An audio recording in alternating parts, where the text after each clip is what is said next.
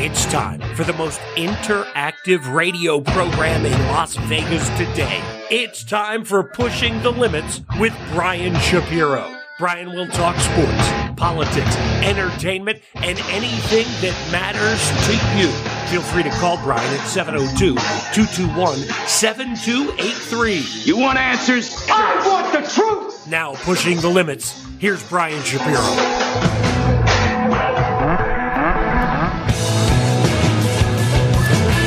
Well, what's up, everybody? Happy Monday. It is Pushing the Limits. So glad that you can join us. We are broadcasting all over the place KSHP radio airwaves.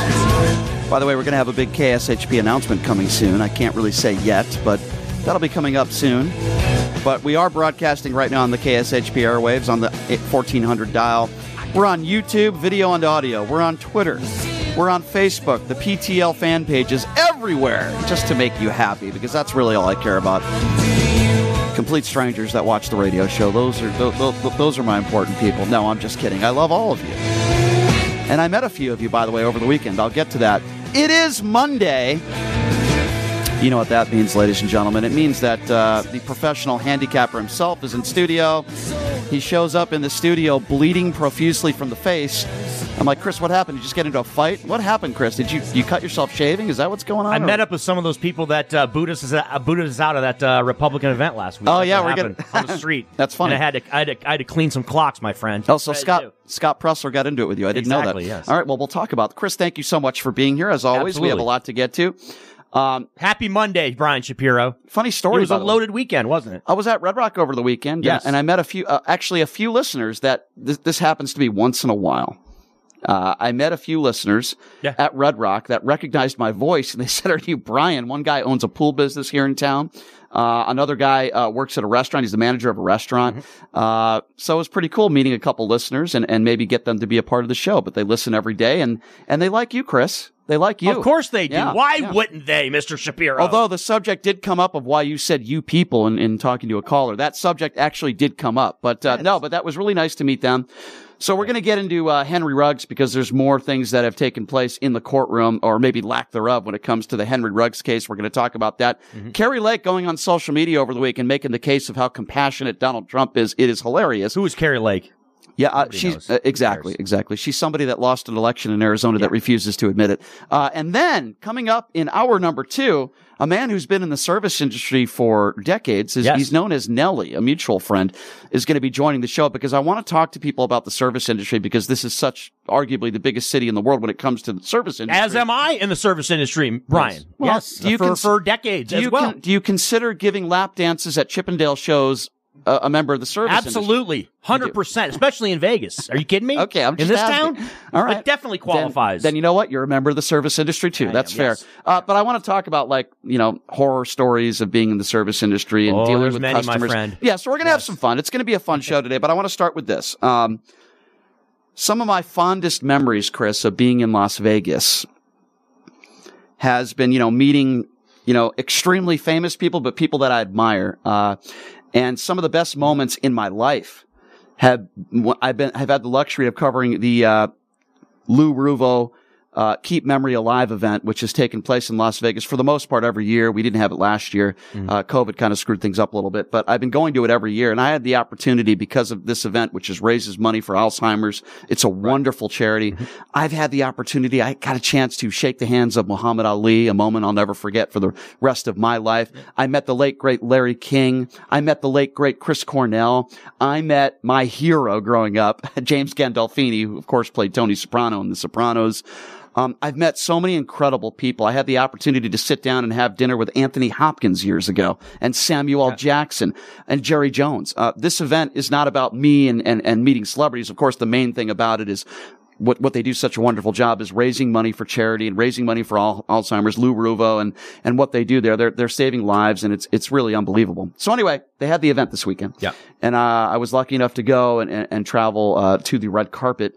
Um, and I went to the event too. I'll talk a little bit about the event, but, um, pretty much everybody walked the red carpet and, um, it's pretty amazing, you know, when you're rubbing shoulders with people like, uh, Alice Cooper, Sammy Hagar, Nikki Glazer, who is one of the most up and coming, funniest comedians around.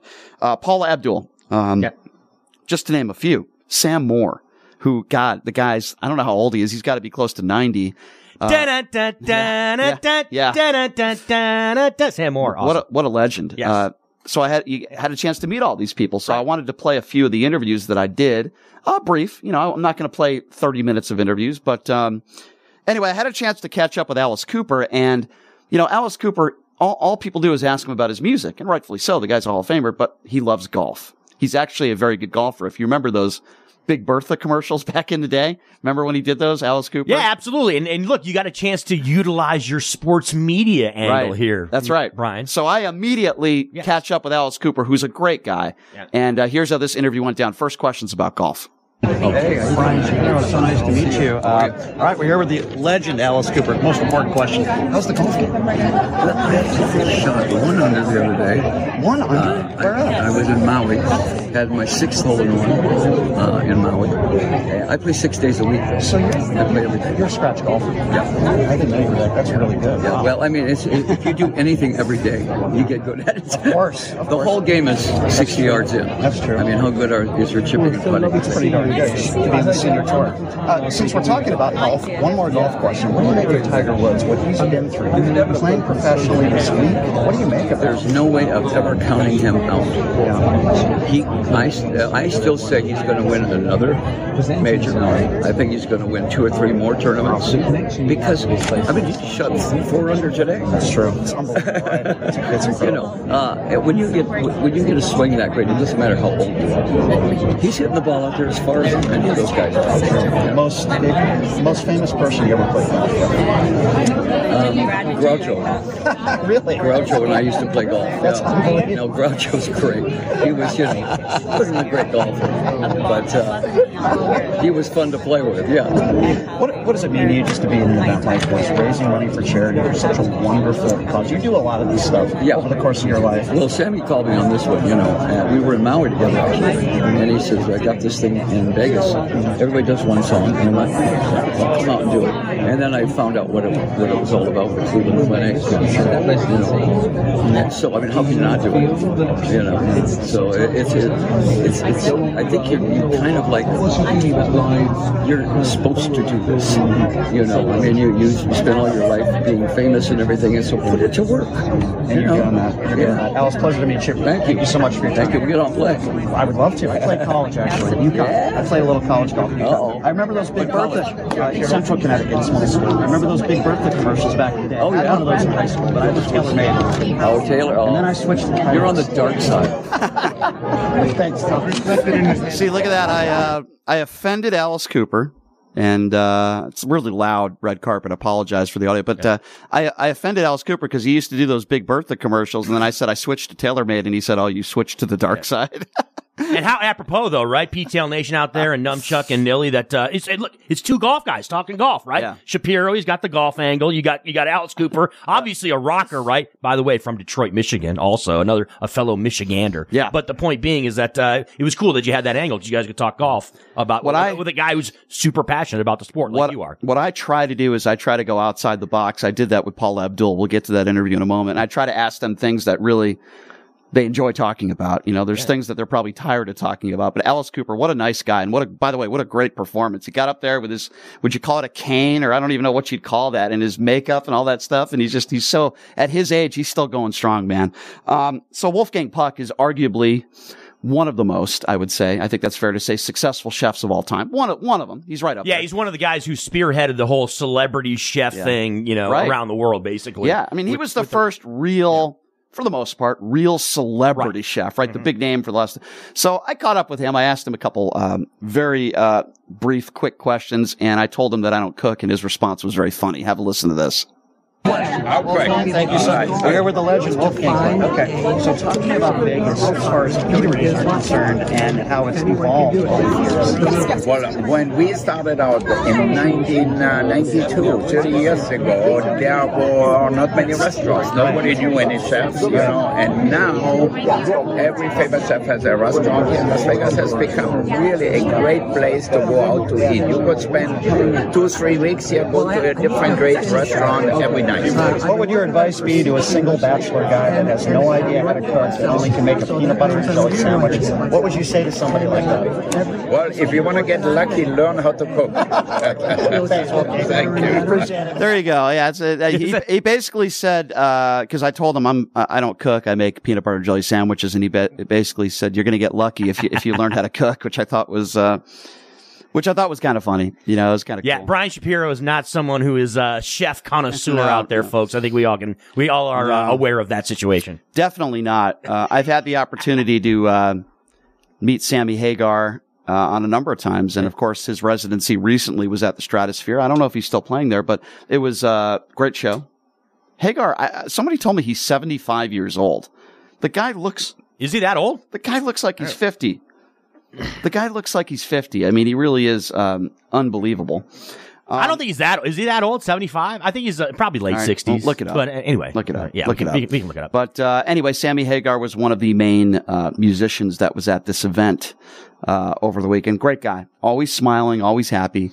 Um, anyway, uh, this here's my interaction with uh, the legend Sammy Hagar.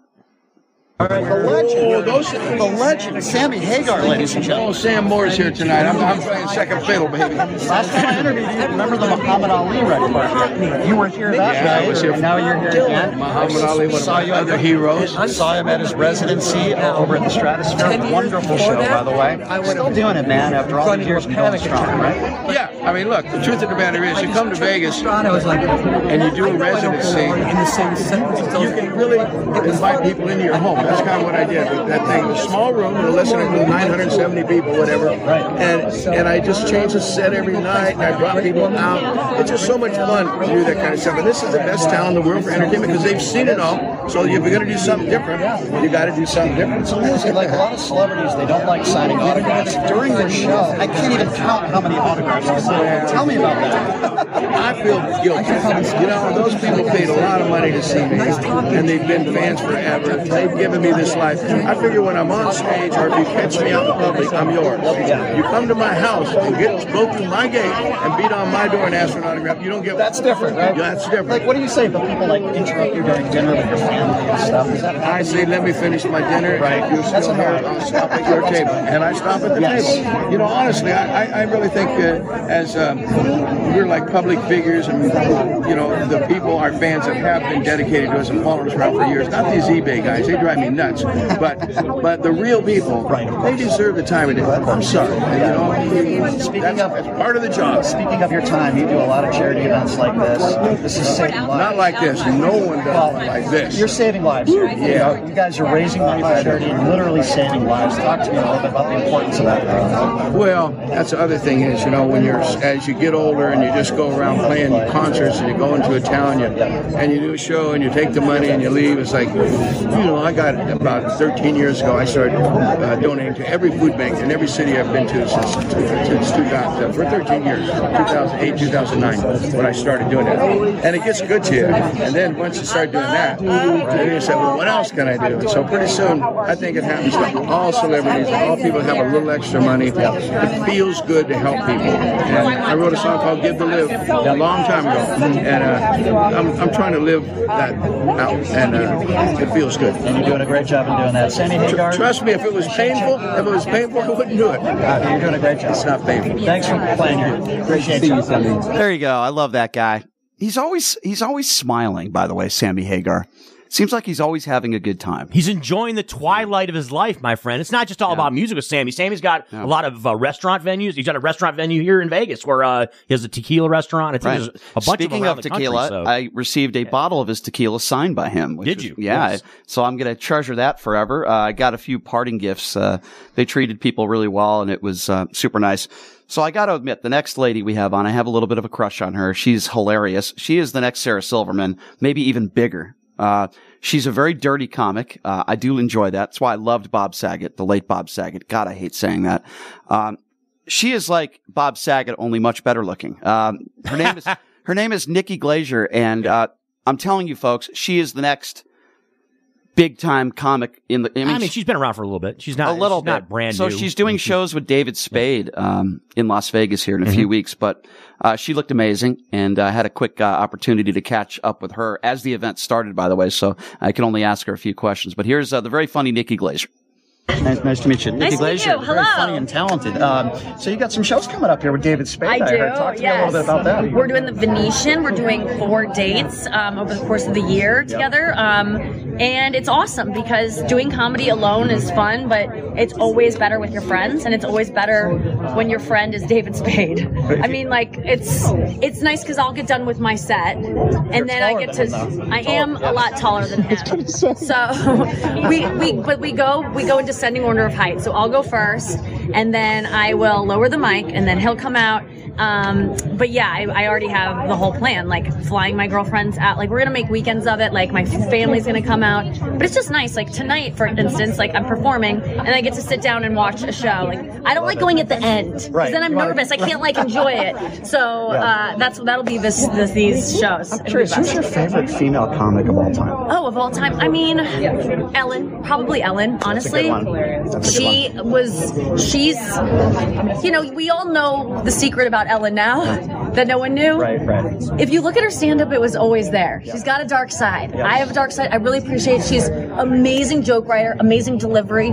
I mean, she's. I think she's one of the all-time. I, I'm with you on that one. Nikki, I know they wanted to get you out of here, so Yes. thank you so much for Thank your you so much. So bubbly, Nikki Glazer. So so cute too. effervescent. By the way, I'm sure she felt Glazer. sure she felt the same way about me. But anyway, um, so I want to play the Paula Abdul interview I did. The problem is is that she like whispers. She's so quiet when she talks. Um, but what I want to say is that that was my most enjoyable interview. First of all, um, I've had a childhood crush on Paula Abdul. I mean, since I was, I don't know, maybe 11 years old. Uh, always been a big fan. And she was so cool and so nice. I asked her about, um, Sacha Baron Cohen because you remember that movie where, um, she's sitting down on an immigrant and uh, she had no idea what was going on. Uh, it was the, uh, Bruno movie, if you recall. And, uh, that scene, I, I did ask her about that and I, I put the, uh, video up and the audio on YouTube. So if you want to go on YouTube, you can find it. Uh, the, the, she whispers, but there was a moment where I kind of told her I had a crush on her since I was very young, and she takes her hand and she like starts playing with my goatee, which was um, I don't know if it was as, as enjoyable for her as it was for me, but uh, anyway, I did I did I did enjoy it. Uh, She's being very grandmotherly slash motherly right there, Brian. You, You know, know what? you know when you know when the grandmother and the mother and they do the Yeah. little thing with the little kid. They're like, "Oh, he's so cute," and they grab their face. That's exactly what she Uh, yeah, doing. yeah. That- Chris it was, was- it was Chris kind of was that very right. jealous. Uh, Shaps, Very jealous. Shaps, Shaps making it all sexual, right? Make turning Nilly and, and Let me tell he's you make- something. He's making. He's, he's going down the sexual road with it. well, let me tell you it something can't, right it can't now. be just like the motherly grandmother thing that Yeah. she was doing. Yeah. No. Uh, Let me let me tell you something, okay? Um, Tell us something, Brian. Tell us something. That woman still looks amazing at the age of 60. Let me Oh, tell yeah. you. She looks amazing. Uh, and was flirtatious, very kind. And I was. Uh, She's tiny too. she, she might have been. Uh, well, you're definitely bigger than her, that's for sure. Um, no, she. Uh, Bigger a lot of people, but uh, that's true. you are bigger than most people. That's true. Uh, but anyway, that was. That was a nice moment. I enjoyed talking to her, and I, that's a nice moment. you know who's a who's a douche? Can I tell you who's Who? a Who's a douche? douche? Chad Kroeger, the lead singer of Nickelback. really? Okay, so let me These guys just were big. Let- let me just big. explain back this, in early 2000s. You've got Hall of Famers, Sam Moore, who is a legend yeah. in the music industry, okay? Who I also spoke with. Yeah. You know, you've got, I mean, Sammy Hagar's had an unbelievable career. The lead singer, uh, uh, Cronin from REO Speedwagon. Kevin Cronin. Yes, you had Rick Springfield walking the red carpet. By the way, Rick Springfield. Love that guy. I hate this guy. Alice Cooper, okay? Oh, this guy. Yeah. Now, those are all Hall of Famers, right? Unbelievable careers. And then you got this guy, Chad Kroeger. Has he sold a lot of albums? Yes. Has he made a lot of money? Yes. The guy wouldn't do one interview on the red carpet. Let me explain. Everybody else I just mentioned spoke to everybody, gave their time. It's a charity event. They answered every question. I, I, I it, you know, so nice. Everybody was so nice. And by the way, the people that were running the red carpet, so nice. I say, hey, could I get Chad? Because I, you know, I wanted to ask him, if, not about Avril Lavigne, because I can't stand her either. I wasn't going to ask him about that. I was just going to be nice and ask about the charity and, you know, be cool. Chad doesn't want to do any interviews. I'm like, what? What? You're at a charity event. Guys like Alice Cooper are talking to everybody, and Chad from Nickelback doesn't want to talk to me. I'm like, you douchebag, you douchebag. So I went up to him. And I shook his hand. I said, "Hey, Chad, how you doing?" In the event, he's just standoffish and aloof. Like I see the way all these other people are because it's a very intimate event. Even though there's like, it felt like there was a, at least a thousand people. There was a million tables. This was an event where you can go up to the celebrities because they're all sitting down and you can shake their hand and get a picture because people are paying a lot of money to be there. Not Right. me, of course, because I'm a member of the media. Very, I'm a very respected member of the media. But no, but, but, but no, seriously. You know what I'm saying? Like I went up to James Gandolfini. Uh, this was 10 years ago. Yeah. And I shook his hand and it was like, it was surreal because I still get like that with some people that I admire. And he was in his obviously James Gandolfini voice, which is very different. And I just said, I just want to thank you so much for, for what you've done in your career. I'm, I'm such a huge fan of your work. And well, thank you. Gosh, what's your name? That means very much to me. Thank you. That's what James Gandolfini. And he was asking me what I did for work. Those are moments that you cherish, you know, because you actually, it's not about signing an autograph or getting a picture. You get to talk to these people, which that's what I value more than anything. I did that with Larry King and so many others, Chris Cornell. Chad is like the opposite. He was just such a douche. Just he walks through the red carpet like he's Brad Pitt. Okay. Hey, Did you piss him off in a previous engagement? or No? I did something not. happened where the, the- No. he remembered he remembered B Shap in some situation Chris, that I swear to God, I've pissed never- him off. Uh, Had to be something. No, right? uh, or he could just be that guy. Maybe he's just that guy, Brian. Right? He's just that guy. I- Chris, there's people that I've hey, never there's celebrities out there that are that that person, right? We know we see it all the time, right, Brian? We cover athletes, uh, uh, uh, you know, especially here in Vegas, you know, across So- the board. There's plenty of guys that are either they're you know they're that that people person that you talked about. A number Right. of those people that are that are great people that are going to be Yeah. appreciative and that are going to say that. And then there's going to be people that are going to be standoffish, right? There's going to be people that So don't like they don't like going to these events, Correct. Much So less you know engaging themselves. So you had all these people performing, including Sam Moore, right? Mm-hmm. So Chad was like the first person up there that Sammy Right. Hagar introduced. And he takes the microphone and all these other people, they're talking about the charity at, before they perform. They're talking about what an honor is to be there. Chad doesn't say that. You know what he says? He grabs the microphone, sings one song. What's that song? This is how you remind me of what I really. He takes the microphone and he goes, Huge song, by the way. Oh, Sammy told, Sammy told, this is what he says. Doesn't say anything about the charity. He says, Right. Well, Sammy told me to sing one song that could, that you guys would enjoy, so here we go. Yeah. Nice douche. douche. Just I'm get gonna- up. Hey, hey, Nilly and uh, Numchuck, we need to go out and purchase about six or seven Nickelback albums and uh, drop Yeah. them off at uh, at Brian Shapiro's doorstep. Yeah. This is how you remind me of what a douchebag you are. Turn that song. I can't stand it. It's the worst. It's the worst. Just Shap, add, Shap adding lyrics to the song. Very good. Very it's good just, there. It's like just that. the worst. Anyway, Yes. so John Mayer performed, Right. and I got to tell you something. I know the chicks love him, and I always thought he was he was good. You know, I never Yeah. like disliked him or his music. And then I'm like, so I'm like two feet away from the stage, right? Mm-hmm. And I got to tell you, man, I was blown away. Uh, that guy is an unbelievable guitar player. He's got a phenomenal voice, very distinct. I always used to say he was a wannabe Dave Matthews, but I'm never going to say that again. I mean, that guy is unbelievable. So he's up there on stage. Michael McDonald, not Michael Ronald McDonald, the, the head of the Clark County Doobie Brothers, Yeah. Michael McDonald. N- not the Michael McDonald who who runs the uh, Republican Party here, who's doing just a wonderful job, by the way. Uh, the actual guy with talent, Mike McDonald, the singer. Yes. Uh, he was up there with John Mayer. They were playing some songs together. Alice Cooper gets up there, um, sings a few songs, which is really cool. And then Rick Springfield. I've never seen Rick Springfield before. You know, Jesse's girl. Uh, he sang that song and a few others. Uh, Sam Moore uh, and Van Halen, because Sam struggles to walk. He's a really older guy. Oh yeah, yeah. he sang John Len- Lennon Imagine. Oh, did he really? So cool, man. And it's surreal for me because, like I said, I'm like two feet from the stage. And then they all get on stage together with Paula Abdul and they're all singing uh, a Mike McDonald song, which I thought was kind of cool. Um, guy from REO Speedwagon sang a couple of his hits and, um, it was so cool, man. It's surreal. I can still picture Kevin Cronin back in 1981 with the big perm going with REO Speedwagon. Yeah. and, and yeah. I mean, they had a, mo- they had a bunch of monster hits. But here's, absolutely. Yeah, there he is, Sam Moore. was that? That's not audio from the, the event. That's just No, him, him but he doing sings a cover song. Imagine. He sings this song a lot, and I do have video of everything that I'm talking about. I posted it all Yeah.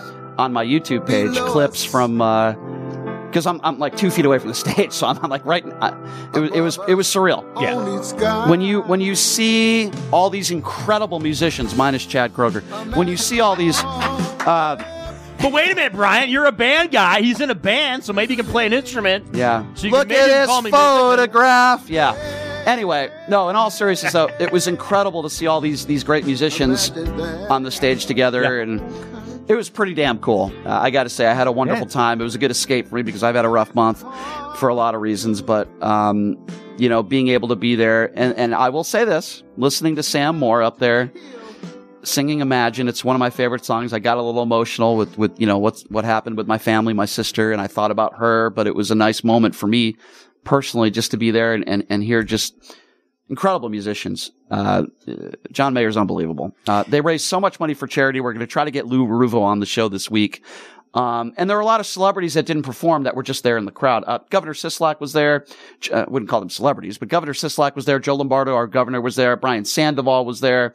Uh, I was sitting at a table with a bunch of movie directors. Now I didn't know who they were, but they gave me their Mm-hmm. cards. Some of them live here, some of them live in LA, and every table had very distinguished people. Um, Wolfgang Puck did the food, which was phenomenal. It was the best chicken pot pie I've ever had. Uh, it was pretty good.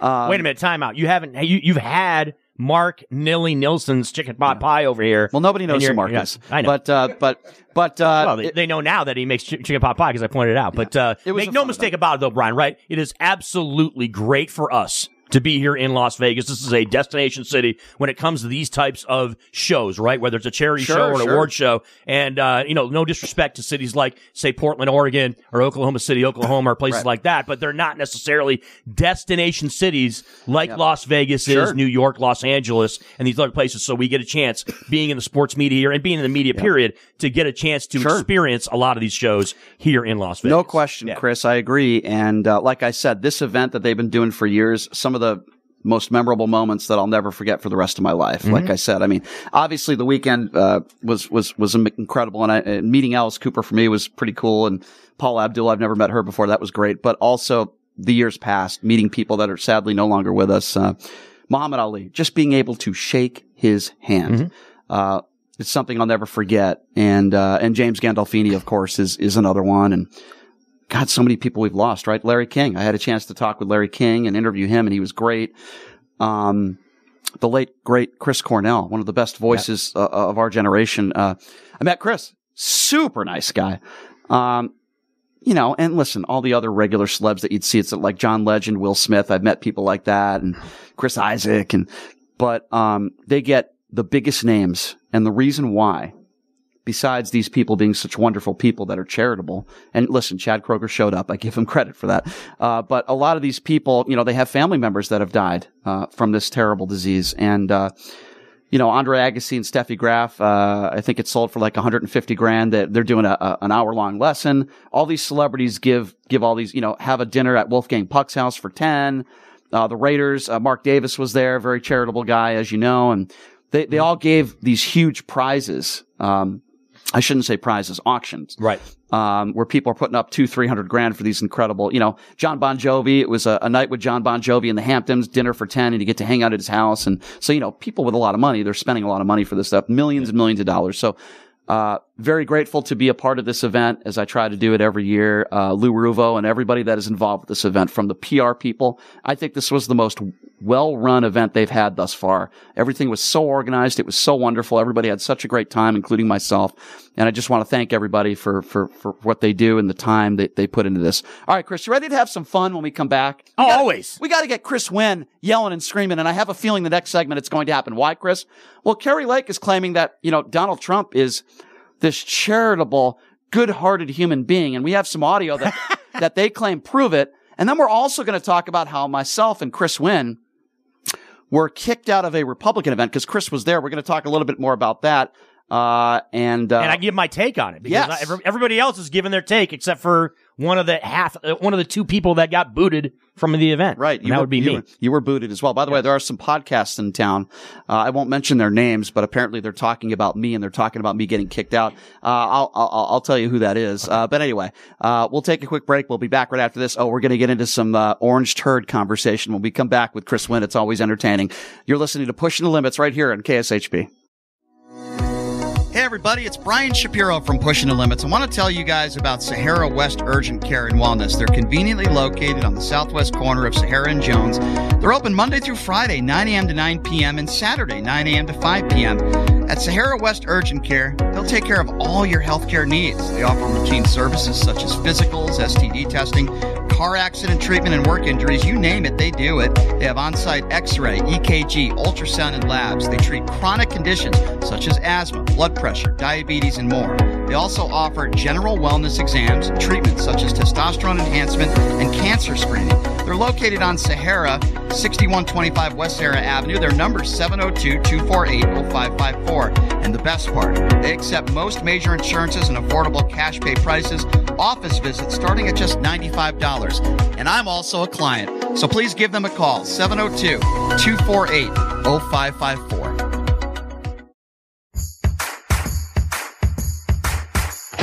Look, it's impossible for the average person to find a great attorney out there. There's so much misinformation. Now, let me introduce you to former Chief Deputy District Attorney Thomas Moskal. He was Las Vegas's top DUI prosecutor for years. He prosecuted the most high profile DUI cases in Clark County. No one knows more about DUI law in Nevada. Just Google it. If you get charged with DUI, whether it's a misdemeanor or even more importantly, a felony, you need Thomas Moskal representing you. His relationships with the prosecutors and judges and his knowledge of DUI law to work for you. So give him a call now or text him at 702 848 5555. It's your life and liberty that's at stake. Don't wait. Call now. That number again 702 848 5555. Hey, everybody, are you struggling to find a pizza place that reminds you of Brooklyn? That true blue New York style pie? Well, worry no more. Stallone's Italian Eatery Pizza is a knockout. We're located at 467 East Silverado Ranch Boulevard, just off of Premier Road, half a mile east of South Point Casino, just minutes from the Las Vegas Strip. Come by and grab a slice of pie. Plus, check out our Brooklyn inspired Italian cuisine. Our sandwiches are super. Hero, that is. Because why be a sub when you can be a hero? Stallone's Italian Eatery is here to serve you phenomenal food, Vegas. Forget about it.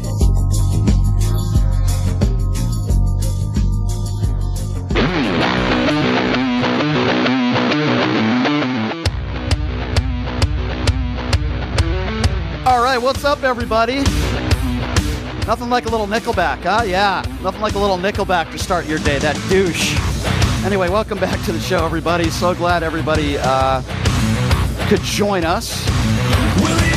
We are broadcasting everywhere. We are not just um, on the KSHP airways, but uh, we are broadcasting live just about everywhere. Just about everywhere. Uh, we're on the uh, AM dial, but we're also on YouTube. We're on Facebook. We're on TikTok. We are broadcasting live all over for your listening pleasure. And uh, I wanted to uh, get Chris Wynn involved in this conversation because I know um, Chris is not the biggest Donald Trump fan. But uh, Chris, I wanted to play you a little bit of audio. Um, so Kari Lake put out a tweet over the weekend. And Failed politician, by the way, uh, you're- from Arizona. well, you're not going to get an argument from me. You're absolutely right on that. Yeah. Is a failed politician. Um, and Kari Lake um, put out a tweet and showing a video. This happened years ago, though. Uh, but she put out a video of Donald Trump holding a rally, um, and the rally is being held in Wisconsin. And all of a sudden, a lady grabs the microphone. She's she's sick. Um, she has a disease. It's very sad. But she starts praising Donald Trump for basically saving her life. Anyway, I'm just going to play the audio for you, and then we'll have uh, we'll discuss it afterwards. Here it is. Because through you and your organizations, my son, who is Mexican American, seven years old, through your organizations, and just being able to stand on that stage with you back in 2005, the outpouring of love that came from that um, ultimately provided my son, when he graduates high school, with a, um, a full ride to college. And that That's was great. And you know what we'll do? We're going to watch him. You're going to watch him, Tana. Tana, watch him. And- We're going to be watching your boy, okay? But you're going to hopefully be around. You're not going to have to have anybody watching. you. You're going to hopefully be around. Those doctors are going to be so wrong. And my But son- we'll be helping you. So we thank you. God bless you. And just, you know, he's a Mexican American American, and you, because of your efforts, have sent him to college. And I've been writing letters to him for when I'm in heaven to tell him that what you've done for him now, he has a great responsibility to pay it forward, just as you have done for us. And I can't thank That's you. so nice. Thank you, honey. Thank you. All right, so this video is making the round, C Win, about uh, what a compassionate person uh, Donald Trump is. First of all, uh, let me just start out by saying uh, I'm sorry for this lady's illness. Uh, I'm glad that her son got some donations to go to college, but I don't think that has anything to do with Donald Trump. That has to do with Republican donors uh, that helped this lady. It's not like Donald Trump said, I'm going to do everything I can to help this lady. How much money did Donald Trump uh, put in to help this uh, lady's uh, son go to college? By the way, the son is seven years old. Uh, this lady made it seem like Donald Trump saved her life. Uh, and this, she kind of went on and on. I didn't play the whole thing, but people are talking about, uh, they're, they're spreading this video on social media and talking about what a wonderful person, uh, Donald Trump is and what a great heart he has and how compassionate he is. Do I remind all of you, do I have to remind all of you that it was Donald Trump that wanted credit for John McCain's funeral? Do I need to remind all of you that the moment that Colin Powell died, it was Donald Trump that was talking about Powell's politics. Do we remember about that? Kari Lake wants to say that Donald Trump is this ultra compassionate person. Did he reach out to the George Floyd family? Did he talk to all these people that were killed by police br- brutality? Did he talk to all these people like Breonna Taylor's family? Of course not, because Donald Trump is not a compassionate person. There is no logical human being on the planet that would think that Donald Trump is a compassionate human being. He's not. And Kari Lake is putting this video out. Okay, so there's a lady that has a, a terminal illness and she's very emotional and she sa- she's obviously a big Donald Trump supporter. So because Donald Trump comes over and gives her a hug, that means Donald Trump is the ultimate compassionate person. Are there really Republicans out there that are trying to make this case like to Kari Lake, like Kari Lake, that Donald Trump is this open-hearted, good person? What a wonderful human being who, by the way, has multiple ex-wives with, with, with, with, with children and has cheated on his wives more times than he has rooms in any of his hotels but people want to talk about Donald Trump having compassion for people. Chris, is this a joke? Am I wrong to call Kari Lake a complete moron? Am I wrong for saying anybody out there that thinks that Donald Trump has one compassionate ounce of blood in his body is wrong? Am I wrong in saying that? No, you're not wrong, but I but I think Kari Lake's someone who's just you know holding on for the last grasp of any type of relevancy whatsoever that she believes that she has, or that she or or possibly she's thinking she could be in line for a vice presidential nominee type of situation, right? That's what I think this is. Now, after hearing that clip right there, I have a number of questions, right? Now, listening to that woman, obviously I feel compassion, right? And empathy for her situation. And I take what she says at face value. If she believes in her head that it's Donald Trump or the Trump organization that is responsible from a financial standpoint of, of, uh, you know, of, of their situation being okay, all right. But was there fact checking going on, Brian? I don't, do we, have, do we, do we know exactly what Sure, the situation is regarding, so do we, do. we know that the Trump organization or Yeah, Donald Trump explain. are involved in any way, shape or form from a financial standpoint? Yeah, let me to explain. benefit that woman Let or me- and her child? Sure, let me explain. So, uh, Okay. apparently when Trump was running for president, uh, this woman was able to take the stage and, and she told her story. And because of that, there were some large Republican donors. I don't, I don't, it wasn't Donald Trump who said, Hey, I want to open up this charity. Uh, so this was back in like 2015? correct, correct. Okay. So they got enough money to be able to pay for this son to go to college, which I think is wonderful. But she's acting like it was all Donald Trump. Last I know, Donald Trump didn't donate one dollar to this woman or her son. Uh, number two, I don't know what she's talking about when she, she mentioned she went into like some of his policies and, and how great Donald Trump is for the country. Listen, if she wants to support Donald Trump, that's her prerogative. That's fine. But to be able to say, to say that Donald Trump is this compassionate guy and that he saved her life and saved her family, it- it- these people are a cult. Okay. Some of these Donald Trump supporters, it is a cult is what you are. And at this point, if you're still going to tell me that you're going to, uh, support Donald Trump, then you've got issues. You've got Well, uh, the, well, the fact remains, though, the reality is that there is tens of millions of Americans that still support the guy. They still do. He's still essentially the face of the Republican Party. We're still talking realistically and logically about him running for president in 2024, despite the fact that you've got numerous investigations into him. You've got all this, you know, uh, all these situations regarding his ethics and, and about the guy being even competent to be a public official. And you've got, you know, people like myself who are on the left and Democrats who can't stand the guy and think that he's a, a disgrace and has no business anywhere near the Oval Office and didn't, and had no business back in 2016 of being there, even though he was duly elected as the president of the United States. So yeah, the whole idea is absurd, to be quite honest with you, that we're even exploring the fact that Donald Trump is going to be running for president again. And I can rehash what I've said multiple times on the show over and over again about how, how is a one-term president, the guy that was impeached two times, still the face of your party? You know, Jimmy Carter was never that for the Democrats, right? Gerald Ford was never that for the Republicans. Uh, George Bush Sr. was never that for the Republicans, right? Any one-term president usually is, is, is, is jettisoned, is chucked aside. Yet this is a guy who still has some type of hold over his base here in this country. And there are, yes, tens of millions of people that still think Donald Trump is the right guy to be the commander in chief of this country. It's absurd and it's ridiculous. And now you have people like Kari Lake who are kind of latching on to him still and still holding on for that last gasp, Brian, holding on for that last gasp of keeping MAGA a big part of the Republican Party. All right. So if you're just So- joining us, uh, we are talking about uh, Kari Lake putting out a tweet. Yes. Over the weekend, talk, uh, and it's a video of Donald Trump hugging this woman who has a terminal illness who does nothing but praise Donald Trump. And Kari Lake is trying to make the case, um, about Donald Trump being this compassionate, great hearted person. And I say to myself, look at the way Donald Trump has lived. Look at the things he's done in his life. Look at the things he said just in the last six years. It could be about John McCain, right? When he, when he talked about John McCain, he said, uh, I don't respect him because he was captured. Um, He talked about a Mexican judge said he can't Sure. do his job because of his Mexican heritage. He talked about sitting members of Congress, people that are uh, that are lawmakers who were essentially raised in this country, if not born in this country, told them to go back to where they went back to where they came from. I mean, there's been numerous comments, Brian. You brought them up on your show multiple times. There's been numerous instances where we understand Donald Trump's character.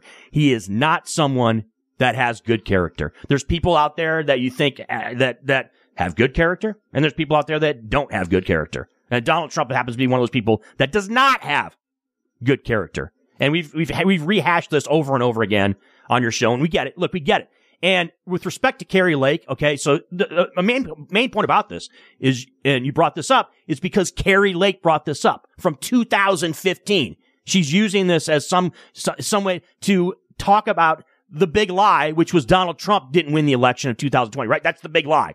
That Donald Trump won the election in 2020 and that he was robbed by Joe Biden. Well, there's the little itty bitty lie also regarding Kari Lake in that she didn't win her election in 2022 for governor in Arizona. That's the little itty bitty lie that Kari Lake continues to, to push to this day. Every single thing you see about Kari Lake, and by the way, I don't follow Kari Lake on social media or on Twitter, but because of the algorithms and all that kind of crap, I still get, you know, that you, you still get a lot of her tweets that show up on my timeline for no, some reason. And Yeah. she's still perpetuating Well, this lie that for- she won in 2022. for the people out, so it, it's kind of along the same lines as Donald Trump, for, Brian. for the people out Same there that for the people out Yeah. there that think Kari Lake won the election in Arizona, you're probably the same people that think Donald Trump. Well, I'm sure you They are. that Donald Yes. Trump won the election in 2020, and it's it's you know you that's like saying the Earth is flat. Mm-hmm. Uh, let's just call it for what it is. There, that's number one. Number two, Donald Trump makes everything about himself. He's done that his entire life. He does that today. If you're one of those people that thinks that Donald Trump has a good heart, then tell me all the wonderful things he's done in his life. I'd love to hear. I'd love to hear all these wonderful things that you claim Donald Trump has done in his life. Uh, because I can tell you just like I said in the last five or six years, whether it be taking credit for John McCain's funeral, uh, Colin Powell dies and, and does he, uh, it's interesting, right? When some of these black leaders die, he seems to want to attack them. Isn't that interesting? Yeah. I find that a little bit coincidental, don't you? That all of a sudden, uh, you know, uh, a, a, a famous general, uh, or politician passes away and Donald Trump refuses to a- say anything nice about them. In fact, he attacks them. Is that somebody that has compassion? When somebody dies, okay, um, even the day after Rush Limbaugh died, Now, I didn't say a lot of nice things about him, but the day after Rush Limbaugh died, I tried to stay away from the negativity, even though I can tell you now years have gone by. And even though Rush Limbaugh died of cancer, I can tell you in my personal opinion that Rush Limbaugh was a cancer to society. He spread hatred on the radio every single day. But the day after, I wouldn't go on the air and say, "Oh, that sob deserved to die." I would never say that, right? Um, because it's not appropriate, and it's not appropriate for his friends and family members who did nothing wrong. But Donald Trump does that sort of stuff. You know, d- literally days after John McCain died and had his uh, and was buried, Donald Trump wanted credit for John McCain's funeral. How disgusting of an individual do you have to be to do that? Literally hours after Colin Powell died, he does an interview and he starts attacking Powell's politics. A disgusting human being. Only a disgusting human being would, would, talk like that. And, and that's Donald Trump for you. So anybody out there that says Donald Trump is compassionate, listen, you can say whatever you want about Joe Biden. If you don't like his politics, if you think he's sleepy Joe and he's old, fine. Have that opinion. I'll probably disagree with you, but have that opinion. But you cannot tell me that Joe Biden does not have compassion. Whether it's the voicemails he's left for his son, or talking about loss of family members, or talking just in general terms about people who lose their, after the George Floyd situation. I can go on and on and talk uh, about Joe Biden. He does have compassion. You could say whatever you want about Joe Biden. If you don't like his politics, that's fine. But the man and his wife have compassion for people. And the Trump family, they don't have compassion for anybody. All they care about is themselves. Melania Trump, she cares about, you know, she cared about building a tennis court at the White House. That's what she cared about. And during, um, January 6th, what, what was Melania doing? Was she putting out messages and talking about we need to go home. We need to stop the violence. No, she claimed she was in the White House and she had no idea what was going on. What was Donald Trump do, do, doing during January 6th? He was sitting his ass at a table watching television for five hours before he finally put out a video. These people do not have compassion. Donald Trump does not have compassion. Kari Lake does not have compassion. Gymnasium Jordan, DUI Matt Gaetz, Lauren Boebert, GED Lauren Boebert, and Marjorie Taylor Greene, uh, three, three toe green. These people do not have any compassion for anybody else but themselves. They only care about themselves, including the orange turd. They only care about themselves. And yes, someone's saying on social media they they want to they want to uh, talk about. Oh well, look at what Joe Biden said. Joe Biden said, "Oh, you're not black if you don't vote for me." Hey, buddy. Hey, MAGA. He apologized for that statement. It was wrong of him to say that. What he should have said, and he wasn't very articulate when Joe Biden made that statement. He said, well, these are the policies that I put together to help minorities. He should have done that. He didn't do that. But here's something that Joe Biden did. He apologized for that statement. Name me a time where Donald Trump has apologized for anything. I'll take your calls right now. I know there's people that want to join me on social media. I can talk to you on the radio right now, me and Chris Wynn. I'm going to give out the number 702 221 7283. If you want to join the conversation, if you agree or you disagree with me, ha- I'm happy to have you on. Call in right now. 702 221 7283. Name one time Biden did. Uh, somebody is saying, uh, when has Biden apologized? He's apologized multiple Oh, times. multiple times. Yeah, whoever said that. And has- by the way, it's not just Biden. A number of Democrats have said things. You, you talked about it, Ilhan Omar. There's been a number of Democrats that have said things that would be would be you know crossing the line. All right, not acceptable, and they have apologized for it, and they've shown you know contrition for that. That's not what happens when it comes to Trumpy Democrat or Trumpy Republicans. All right. So here, here's what sums up Donald Trump when you're talking the whole thing you're talking about, Brian, as far as the kind of person they are. This, this, this, this whole thing sums it up. It happened back in 2015, back when John McCain was still alive. And it was during the, during the actual election cycle of the 2016 election when he made that comment, which was over the top, beyond the pale. Someone who is a coward who's never been in the United States military. Dodged the military. who avoided, who dodged it. Several times. And you make a comment yeah. about someone who is a war hero, who I disagree with, by the way, from a political standpoint. Right. John McCain, I have a number of things I disagree with him on, but I absolutely laud him as a war hero and someone who served this country admirably and was a POW. Right. You have someone who is a peon, like Donald Trump, who is a coward, who's never been in the military like we, like we have. And he's talking about him as a POW saying, I prefer people who weren't captured. And by that, that statement right there, Yeah. as infuriating as I'm getting right now, is over the top a description of the type of character that Donald Trump has. Yeah. And that man, and that man got elected president of the United States. So somebody on I don't know social what to tell you, media just said uh, Trump is the only honest man running for president. I would love you to call into the show. Don't That's be a ridiculous Don't be a Ridiculous. coward. I would love you to call into the show and explain to me that. Uh, the number to call 702-221-7283. If you disagree with me and Chris, I'll happily take your phone call right now and we could debate honesty and integrity, Joe Biden versus Donald Trump. And I would love to have that conversation with any MAGA. Again, that number to call 702 221 7283. Somebody on social media, uh, I believe, has called me a child. That's probably the same person that supports uh, the petulant child in Donald Trump. All right, let's get right to the phone lines. Again, that number, 702 221 7283. I believe we have John on the line. John, what's going on, man? Hey, man.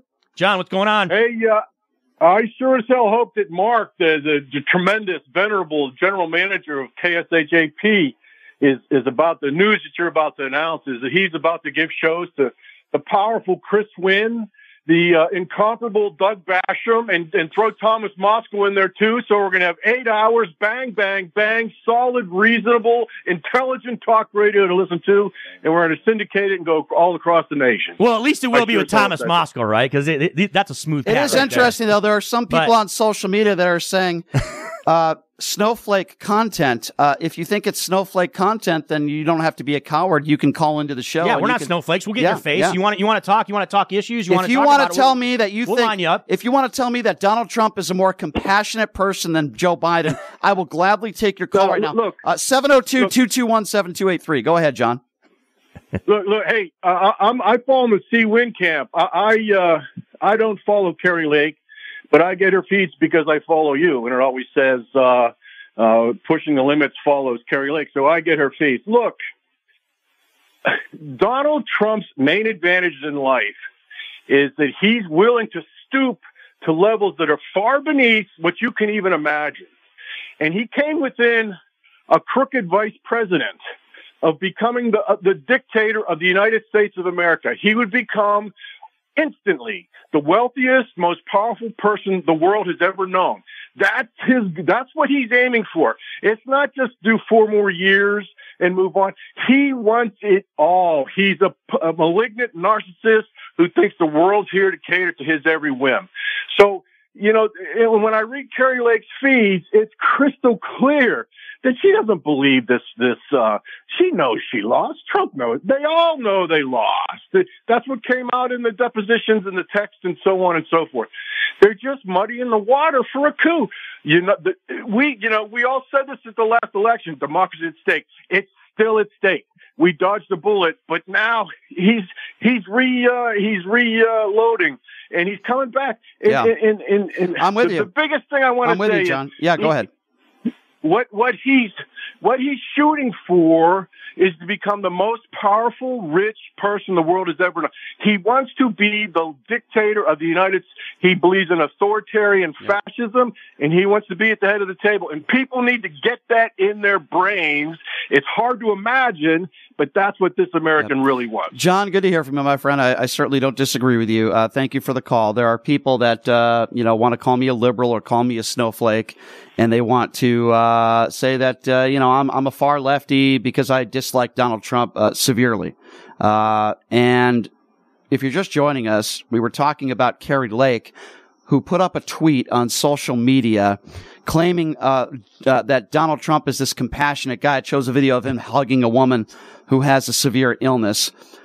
And, and because of that, when you look at the history of his life, how can you claim that Donald Trump is a compassionate guy? He brags about, you know, John uh, being responsible for John McCain's funeral. He, you know, he, he, he attacks black leaders who pass away because he doesn't like their politics. Literally days, hours after they got, die. And yet there are still people out there that think Donald Trump is this compassionate person. Now, why am I talking about Donald Trump?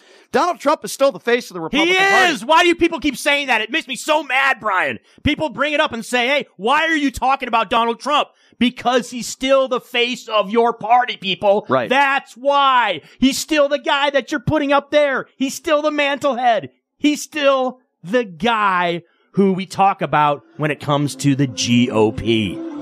We're going to play some massage music to Yes. get to to, to uh, calm down Chris Wynn. So, Brian, one Um, more quick comment on the yes. compassion of Donald Trump. Remember that situation went down, obviously, with that the the uh, the hurricane down in Puerto Yes. Rico. Yes. and and he went down there. How Gave out what, what is compassionate Donald yeah, Trump do? yeah. He's out there like Steph Curry up there shooting threes with with with toilet with uh That's true. with uh with uh, toilet paper and uh and, pa- yeah, paper, pa- very me, paper very towels. compassionate person. When Yes. all these people die in, in in this other country that are our allies, and what does Donald Trump do? He shows up and he starts throwing toilet paper at people and paper towels. Wow, that's a really compassionate person. Boy, I guess I guess Kari Lake must be right. Donald Trump is such a compassionate person. Let's be very clear on this. Donald Trump only cares about one person, and that is Donald Trump. It's all he's ever cared about. He's an extremely selfish, narcissistic person. If you disagree, you can give me a call. 702-221-7283. Again, that number if you want to be a part of the conversation. 702 221 7283. I'd love to hear your excuses for why you want to vote for Donald Trump in 2024 and why you think he's this great American and wonderful person. 702 221 7283. And so, Brian, uh, an avid listener, uh, Johnny Kane, over on uh, Facebook and uh, of the show, uh, brings up uh, Trump is going to apparently going to Ohio to hold citizens' hands that have been victimized by Oh, the wow. by the train derailment. He says, "I hope they have plenty of rolls of paper of paper towels on hand for him to toss out to the people of Ohio." Uh, and he referred to obviously, you know, the the the uh, the political base there. You know, they can be swimming and knowingly drinking toxins, and they will crawl to the bowls to continue to vote Republican just because it's Ohio. And- Well, if people out there disagree with me 100%, I'd like to give them re- uh, I'd like to give them an opportunity to come on the show and and give me reasons why. Why do you disagree with me 100%? You don't think Joe Biden is an empathetic person? You think Donald Trump is? What about when Joe Biden met with uh, those? All right, you can cut the massage music now because Chris is going to leave and he's going to go get down. a. Chris is going to leave and he's going to go go get a massage. We're good. Um, but you know, the, Joe Joe Biden talking to the George Floyd family, talking to the Nichols family, are those things that Donald Trump would or would, would even consider doing? You know, I'll tell you the things that Donald Trump will do. He'll grab a Bible, hold it upside down in front of a church for a photo op. Those are the type of things that Donald Trump does. Joe Biden actually reaches out to people. That's what Joe Biden does. And uh, we're going to take a quick break. And we're going to be uh, back live here in just a few minutes. We're going to pay some bills. Again, that number to call if you want to be a part of the conversation is 702 221 7283. 702 221 SAVE. If you want to be a part of the program, not on social media, but actually on the radio show right now. Actually on the radio show right now, if you want to be uh, a part of the show, now's the time to do it. 702 221 7283. We'll take some calls on the other side, and when we come back, why is it that celebrities are treated so differently in the courtroom rather than ordinary, everyday people? I'm going to be talking about Mr. Ruggs, who killed a woman going 150 miles an hour drunk. Guess what? That trial still hasn't started yet. We're going to talk about that when we come back. We'll take some of your calls on the other side. We'll take a two minute break. We'll be back in two minutes. You're listening to Pushing the Limits right here on KSHP. Yourself? Is this the way you come undone?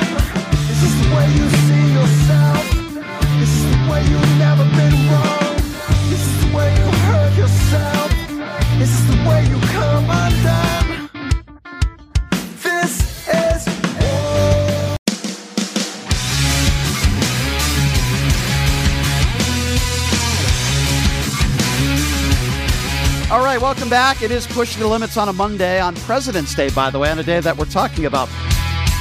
Well, some people still think Donald Trump is the president. If you're a QAnon conspiracy theorist, you still think Donald Trump might be the president or might be running the military. He got elected in 2020, 24, 24, did- QAnoners. 2020. 2020. I'm telling you, know that? If you are a QAnoner or you think Donald Trump won the 2020 election, it's it's a mental illness and you need to seek help.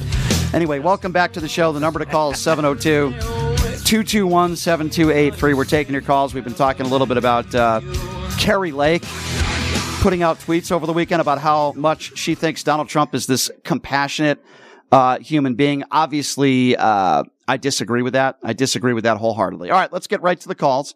702 221 7283. Uh, uh, we, we had a few callers on and they, and they just dropped off.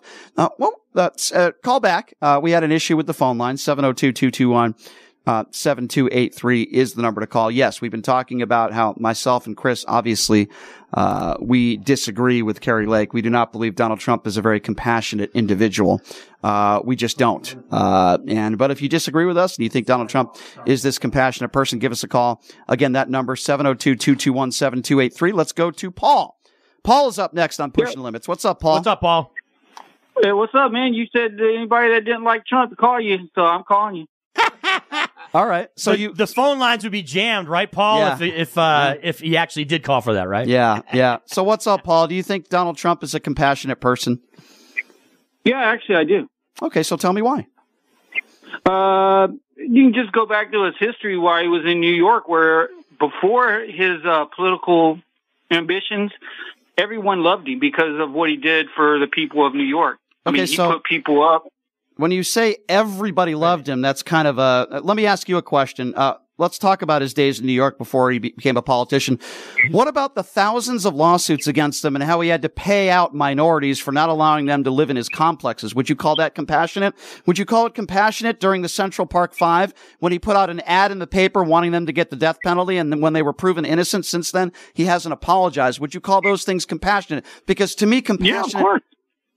Wait, hold on. So it's compassionate to say that you want five minorities getting the electric chair, and then when they're found innocent, not apologizing for what he did. That that's compassionate. Yeah, of course it is. Let me let me go camp out on your front yard, and you want me out of there. Is that compassionate of you to let me sit, camp out in your front yard? What does that have to no, do with what gonna I want- just you're said? gonna want me gone. What are you You're, talking you're gonna want me gone. What are, what is what is being on a private property? is wrong with him? Oh my God, he's a Trumpite. Uh, oh, are you going to have a him? conversation, or are you just Yeah, going to say? course. Is this a prank call, Hold on, hold on, hold on, real hold on. phone call? All right, so let's prank let me repeat that. Let me repeat No, that I'm being again. serious, Brian. This isn't a crank phone Okay, call. so let's one person at a time. I'm going to ask you Well, a I know, question. yeah, okay, but- so I just asked you a specific question, and it has nothing to do with what you just said. So I'm going to ask it again. When I mean I heard your question. Okay, so I answer it I- I appropriately. yeah, I'm an, I'm an, I'm going to answer it appropriately Please do. because I don't know of anything about the, these five people and all Of that. course I don't you know don't. How did with it. convenient. Well, guess what? I don't know anything about all these people that you say love them either. So I guess we're even. Well, well, I mean, let me educate you. Okay, so so let me so so let a me lot of people okay. that don't like so oh, fair enough. So let let's have this conversation. There were five minorities. They were teenagers. Okay, correct. They were accused of a brutal murder and rape of a young woman. At that time, Donald Trump put out an ad in the newspaper saying they all deserve the death penalty. Since then, they were released, they were found not guilty, and they were wrongfully accused. Since then, Donald Trump has not apologized or said he was wrong. Why is it then when somebody like Ahmaud Arbery gets lynched by a bunch of uh, white people, Donald Trump doesn't put an ad out in the newspaper saying he wants them to get the death penalty? Why is it minorities, sir? Is that just a coincidence? Well, I mean, wh- wh- who does he help mainly? Who has he helped? If you go back historically, who has he helped? He hasn't. He hasn't helped white people. Let me chime He's in. On, let me chime in on this, Paul. Paul. Paul. Let me chime in on that Yes. because you brought it up and you Yes. said the and let me dissect a little bit of what you said.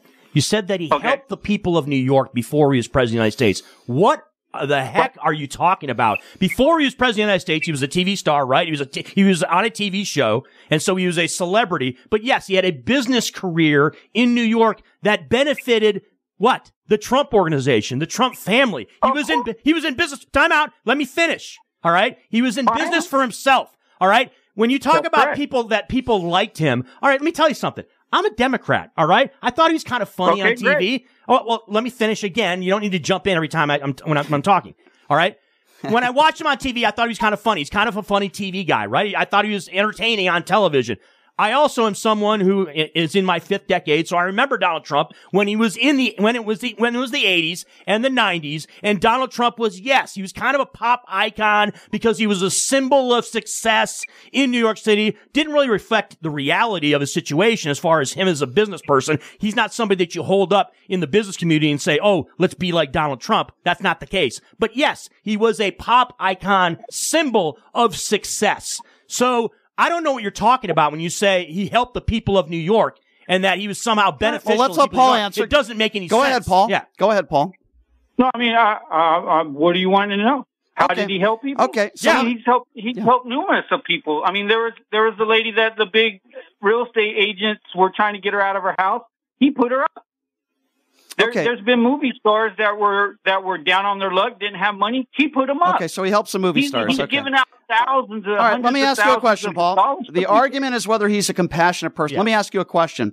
Da- that's the days- argument. Sure. So days after John McCain died uh, and had the funeral, uh, Donald Trump wasn't talking about the good man John McCain was. He was talking about how he wanted credit for John McCain's funeral. Is that a compassionate person? Yes or no?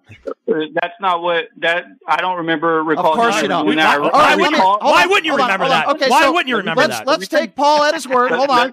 Paul doesn't Let- seem to let me remember that. Okay. No, I no, no. recall If you if you don't losing himself, he didn't want to be part of it. No, and he wrong. was asked not wrong, to go to the wrong. funeral. The So McCain he- so family, he- the McCain family didn't want him there, but that's not what my question was. He wanted credit for the funeral, and it's interesting you don't. Okay, let's move to something else. I'll, I'll, I'll, I'll, I'll, I'll, I'll kind of uh, try to enter- uh, entertain. entertain it. Yes. When Colin Powell died. Donald Trump wasn't Okay. talking about what a wonderful person Powell was. He was attacking his policies.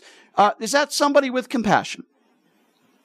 Uh, considering that Colin Powell was basically kind of traitorous towards him, So yes, you're defending I, that. I would agree. I How would agree Colin- with that. how is But Colin Powell at traitorous? the same token, I didn't. I didn't agree with what he did about. I, I like. I had a lot of respect for Colin Powell.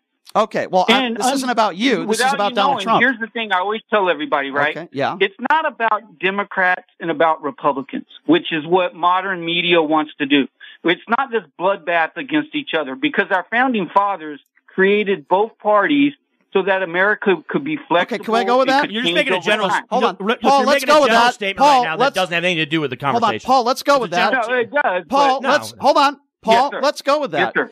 You don't think people should attack each other and, and you shouldn't have a bloodbath, right? How many nicknames does Donald Trump have for Republicans and Democrats? How many times has Donald Trump attacked somebody on social media? How many times has Trump gone after women based on looks? As far as Mexicans, these people crossing the border, they're bad people. And I suppose some of them are good people. Uh, going after women, going after Ted Cruz's wife based on looks. If you don't want a bloodbath, then why would you support Donald Trump who attacks every single person that disagrees with him? You're contradicting yourself. Uh, I'm not contradicting myself. I, I look at the totality of everything. I mean, nobody. We're not talking, not even you, We're not me. talking about the totality No, of no, everything. We're I know. talking about Donald Okay, Trump, well- and you won't admit the fact that he is Right. absolutely I will. divisive. You won't let me talk, bro. You won't let me talk. Well, you keep changing the subject. okay. I'm not changing the subject. I'm, I'm sitting here saying everybody has fault. He's not a perfect man. Has he been a perfect man his whole 76 years, 74, whatever? However Nobody's saying he's he is? perfect. Nobody's No. saying he's perfect. Okay. Nope, why, nobody why, why are you bringing that up? You're kind of, well, you're trying to pull stuff back from 20, 30 years Oh ago. yeah, yeah, crazy that we would, crazy that we would. Uh, hold on, tag hold people on, hold on, hold on, hold on, in their hold on, hold on. One person at a time. Paul, what Yeah, you just said not- is it's not Paul, crazy. Paul, He- Paul, Paul. You're going to stop now, Paul. You just said something that is not factually accurate. I am not bringing up everything that is 20 or 30 years ago. I am bring- everything. Hold on. I brought up a number of things that he's done in the last four or five years as president. So what you're saying Yes. is not factually accurate. Yes, the Central Park Well, Five was many years ago. I am talking about the statements about saying, how about this? I won the election in a landslide. Joe Biden cheated. What about January 6th? Did that happen 30 years ago? No, that happened within the last five years. What do you think about that when he was sitting in his ass in his chair watching January 6th on TV for five hours, not willing to put out any type of video? What, what do you make about him lying till today and saying that uh, he won the election in a landslide? Do you have a problem with that?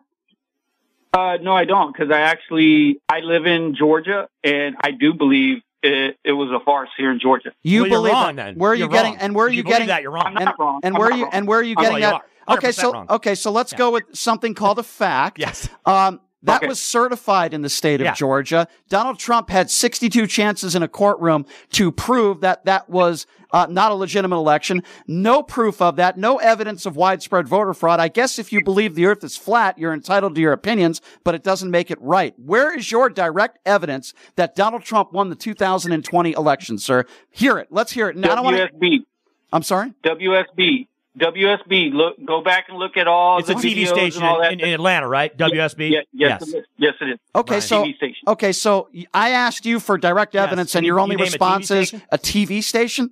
All right, listen, Well, Paul. I, I'm saying. Well, you you cut me off. I was telling you WSB. Uh-huh. Go look at all their. Uh, no, I'm not going to look at it. Give me the evidence. TV. No, I'm not going to look at it. I want to hear it from you. What is the direct evidence that Donald Oh. Trump won the 2020 election? Surely, if you come up You're with a claim have, like you're that, gonna have to look at it for yourself. because you have what no. I would say. could, here's hearsay. But what I what I would say would be hearsay, correct?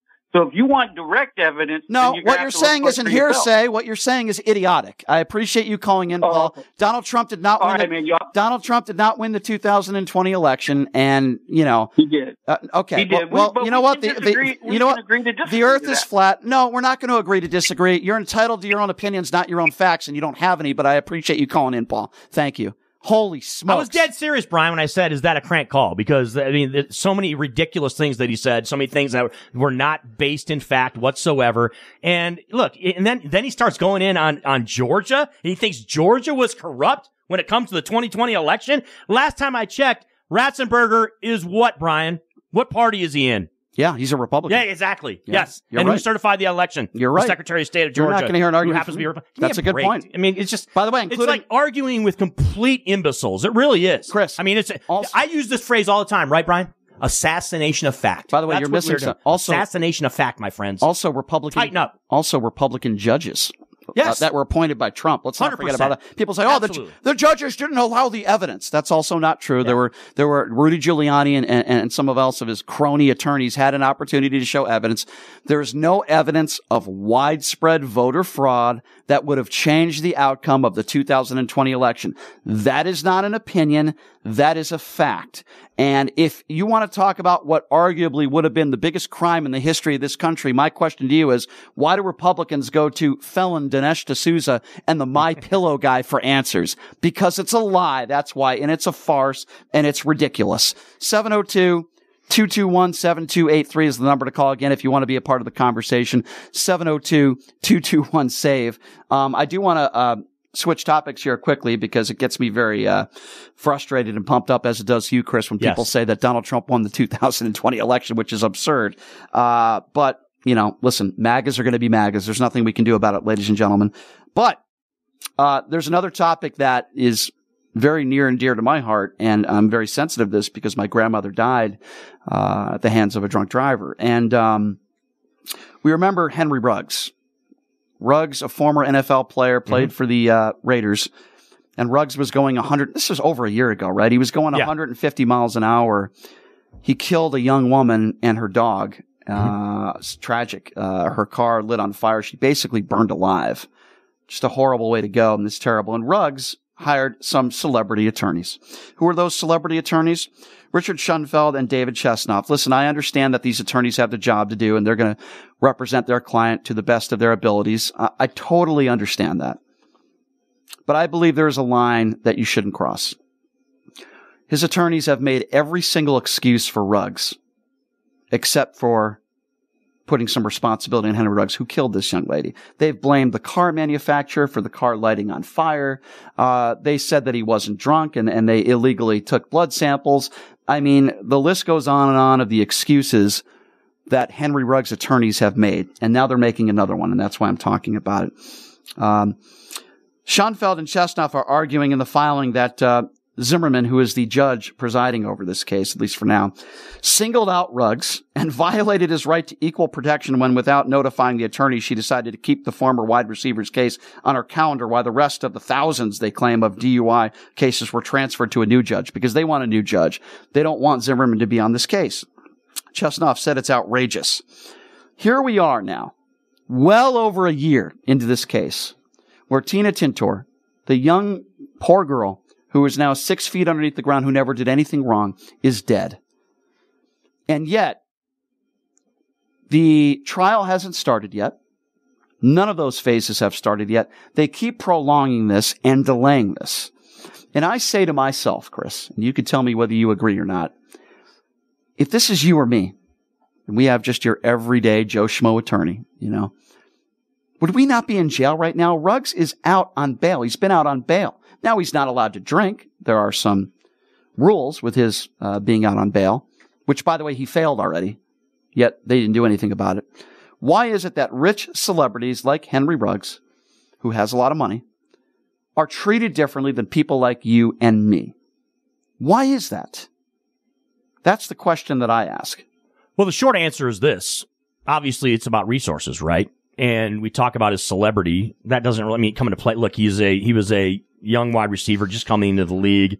We're not talking about someone who had the status of Michael Jordan, right, or LeBron James or something like that. But he does, but he did does have financial resources. Therefore, he's going to be able to get attorneys like uh, the likes that he has representing him in this case. So they're going to be pulling a lot of magic tricks, right? A lot of this is about the court of public opinion, right? You have to kind of separate, Brian. Look, I understand your empathetic approach to this as you should, right? A lot of us that are empathetic and sympathetic to this woman and her family understand that, but you also have to understand from a legal standpoint, right? And from a, the court of public opinion, I guess, how the attorneys are going to try to frame this, right?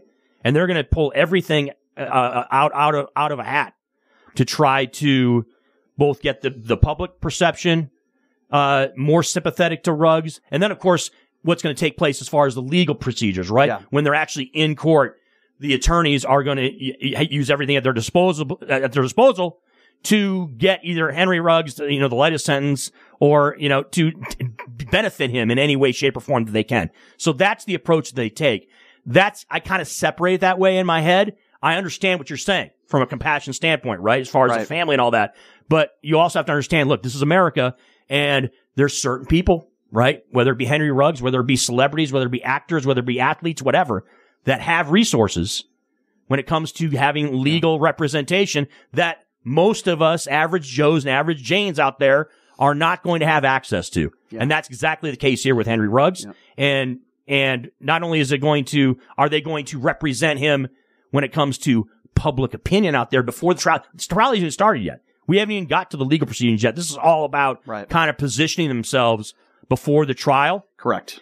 And then what's going to take place in the actual legal trial that takes place in the proceedings, you're going to see, you know, these, these attorneys are going to, are going to pull out every stop to try, to try to, uh, minimize the damage. So let me be clear here. This is an open and shut case.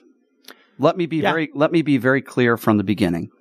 It has been proven that Henry Ruggs was driving on a road that, correct me if I'm wrong, on Rainbow, that's about 35 miles per hour, maybe. He was going 150 miles per hour. That's number one. That is beyond reckless driving. Forget about him even being drunk for a moment. That is a death wish because mm-hmm. you are playing Russian roulette with society. It's not just about you. It's about everybody else on the roads. That's number one. Number two, he was pissed drunk. Okay. He was drunk. He was way over the legal limit and he was drunk, going 150 miles an hour. He killed this poor young lady. That is murder. Now, if you want to say, well, Brian, it's not attempted murder, it's involuntary manslaughter. Okay, well, we'll let the legal, uh, we'll let the justice system uh, decide that. If you had it my way, Henry Ruggs would be in jail for the rest of his life. Now, why do I feel that way? Uh, based on the circumstance, um, he killed somebody and he didn't kill somebody even going 10 or 20 miles an hour over the speed limit. He's going 150 miles an hour. Now that's just my personal opinion. I know that's never going to happen. He's going to get some jail time, but it probably won't be a lot. He should never be allowed to play professional football ever again.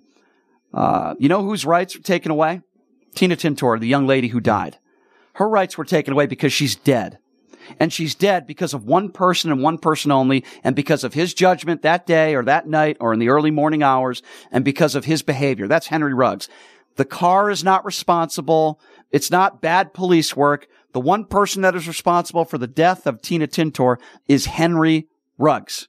Period. And his celebrity judges can do whatever they want. I believe at a minimum, Ruggs should be 10 years behind bars. That's probably not going to happen because Ruggs has a lot of money. It's his first time offense.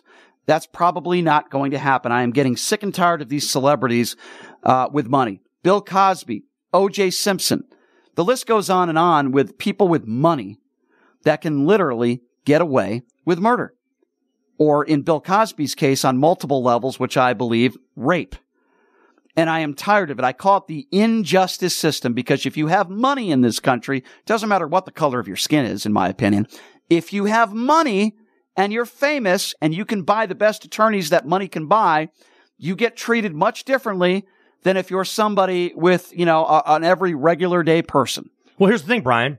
Myself, Numchuck, Nilly, and everybody out there at PTL Vegas absolutely probably agree with your sentiment, right? We absolutely agree that this appears to be an open and shut door case, right? It's something that look. Every, a lot of us have seen the movie Wolf of Wall Street, right? When you got the prosecutor that goes in there and they have the meeting with uh with the, with the guy who's and, and and the guy basically the prosecutor basically says, you know what? I could whip out my appendage here on the on on the the uh, judge's on the judge's uh, uh, desk and still win this case. Yeah. There are a number of cases like that, right, guys? When it comes to them in the United States, there's a lot of cases where we all know or we all believe that the person is guilty of sin. And that they should face the, the the the maximum punishment, right? Or they should face a severe punishment regarding what they actually are accused of and what they did.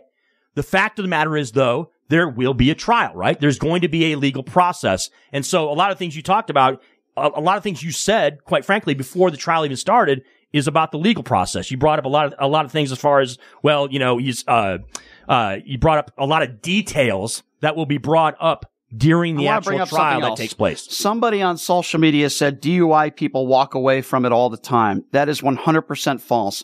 Find me somebody that is not a rich celebrity that goes on the road driving 150 miles an hour, by the way, over 100 miles an hour over the speed limit, and kills somebody drunk. Find me one case where that person spent zero jail time. Well, let me no no Tom, let me clar- clarify that, Brian. When they say they walk away, what degree do they walk away? They walk away paying large fines, right? No, we're talking about no jail not- time. Well, no, oh, they're talking about they're, Yeah. you're, they're specifically Yes. talking about going to jail On social media, Well, uh, correct me if I'm wrong, but uh, but here in Nevada, if if you're if you're pulled over, I don't care if it's by state trooper or by Metro, and you are a DUI, you're taken straight to jail. They don't let you just drive home. You're absolutely put in jail, right? You're absolutely thrown in jail. So that would be true. Everybody that gets D, a DUI, and I, I've ne- knock on wood, never had a DUI here in Nevada, but uh, or anywhere. But uh, that would be the case. I, I, I expect that they are actually thrown in jail. So I think they're kind of alluding to the fact that everybody is uh, second chance isn't really the right word, but you're there's a there's a severe financial penalty even for your first DUI. It's a severe financial penalty. It's probably up to five grand that you end up having to pay with legal fees and everything that has to go down. But uh, if you have multiple DUIs, then it gets absolutely Yeah. more problematic. So somebody on standpoint. social media brought up the Hardy case. First of all, I said, find me somebody who is not a celebrity that doesn't have a lot of money. So Mm-hmm. you're not listening to me. That's number one. And number two, find me circumstances where somebody is driving, let's just say in excess of 100 miles an hour. Right. We know that, uh, uh, this guy was driving, uh, Ruggs was driving oh, uh, 150 miles an Yes. hour uh, into 35. Find me a circumstance that is anywhere similar to this case because every case is different. How fast were you going? How much alcohol did you have in your system? Do you have any priors? There's a lot of things, you know, uh, that come into play. yeah, Yeah. It's again, I'm going to be very simple with this. Okay. Henry Ruggs killed an innocent woman in the middle of the night driving 150 miles an hour drunk. If there's anybody out there that thinks that you don't deserve any jail time for doing what Ruggs did, then you and I have nothing in common. You and I have nothing, zero. I uh, in a in, in a in a perfect world, I know that you can't get life in prison for killing somebody on the road. I understand that. But I believe, in my personal opinion, this is my problem with DUIs in general. I believe if you get pulled over for any sort of DUI, there should be a mandatory prison sentence of uh, maybe a month. I don't know, just something. And I'm saying if you don't hurt anybody. Right. A mandatory, you lose your license for a year, you, you get it to sit in prison for a month and think about what you did. If you hurt somebody, mandatory minimum, even a broken arm, broken finger, mandatory prison sentence of a year. If you kill somebody, at a minimum, we should have laws in this country. At a minimum, you spend 10 years behind bars. That is a minimum. Those are my opinions on what I believe uh, should happen when it comes to DUIs. And look, to be honest, I would love to have Thomas Moskal in here. This is his wheelhouse. This is something that he would be, you know, over the top as far as expertise when it comes to this. But look, everything you described, there are guidelines in place, right? When it comes to sentencing, when it comes to, you know, what's been determined, you, it gets, it gets tricky, obviously. And look, I'm not a lawyer, right? I'm not an attorney, but it gets tricky when you're talking about dealing with, uh, you know, is it manslaughter? Is it actual homicide, vehic- vehicular homicide? It gets kind of tricky. So, there, but but what you just you, you just described, Brian, what you just talked about is in place. There are guidelines in place in, in every state in the United States regarding this. But so. the but the circumstances here is how fast he was driving, the reckless driving, the fact that he was drunk, the fact that a young woman died and her dog. I mean, it's a Mm-hmm. horrible circumstance, and I'm just so sick of people that want. 156 miles an hour Listen. on a residential street. So listen, guys. this is not on the freeway. So listen, this on is a street. So listen, this Yeah. is where I disagree with Democrats when it comes to certain things, and I'm not saying every Democrat is like this, but a lot are. They're too easy on crime. I mean, there are a lot of Democrats out there uh, that don't want to enforce our laws. This is sometimes where I agree with Republicans, where we need to enforce our laws on the books and they need to be tougher. Whether that's gun control or DUI deaths, you name it. Uh, as a whole, this is where I disagree with Democrats. Uh, and, and listen, I went through it. If you kill somebody on the road and you're drunk and it's proven, minimum 10 year sentence. I mean, and, and again, I know people in this town. I would disagree with you, I know people. in Brian, I gotta town- push I know- back. okay, I gotta push back. Hold Because- on. well, well, well, I mean, let me just finish. just- I know just said. people. Okay, hold on. I know people in this town that have gotten six or seven DUIs and they're still allowed to drive a car. Um, I I would say after your second DUI, you probably shouldn't be allowed to drive a car either. I, I think first DUI, you know, one year suspension. I think that'll end a lot of DUIs on our road, uh, if it's proven. And then if you get an, a second DUI, you're done. You're done. You can't drive a car again for the rest of your life. I firmly believe that that will save lives if we have laws like that because I'm tired of it. Okay, so I got to push back on what you said regarding the Republican Democrat debate.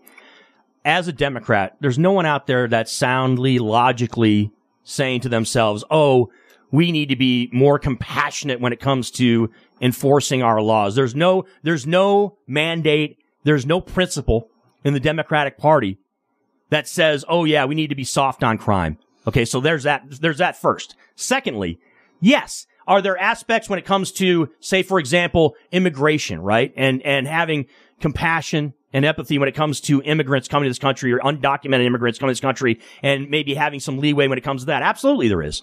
And maybe there is some difference there between Republicans and Democrats. But let's not get it twisted and act like Democrats are out there and are just a bunch of softies. Let me respond And that, that. want, and no, and let me finish. And that want especially violent criminals, right? Whether it be rapists, whether it be people that commit vehicular homicide or regular homicide or rape or whatever.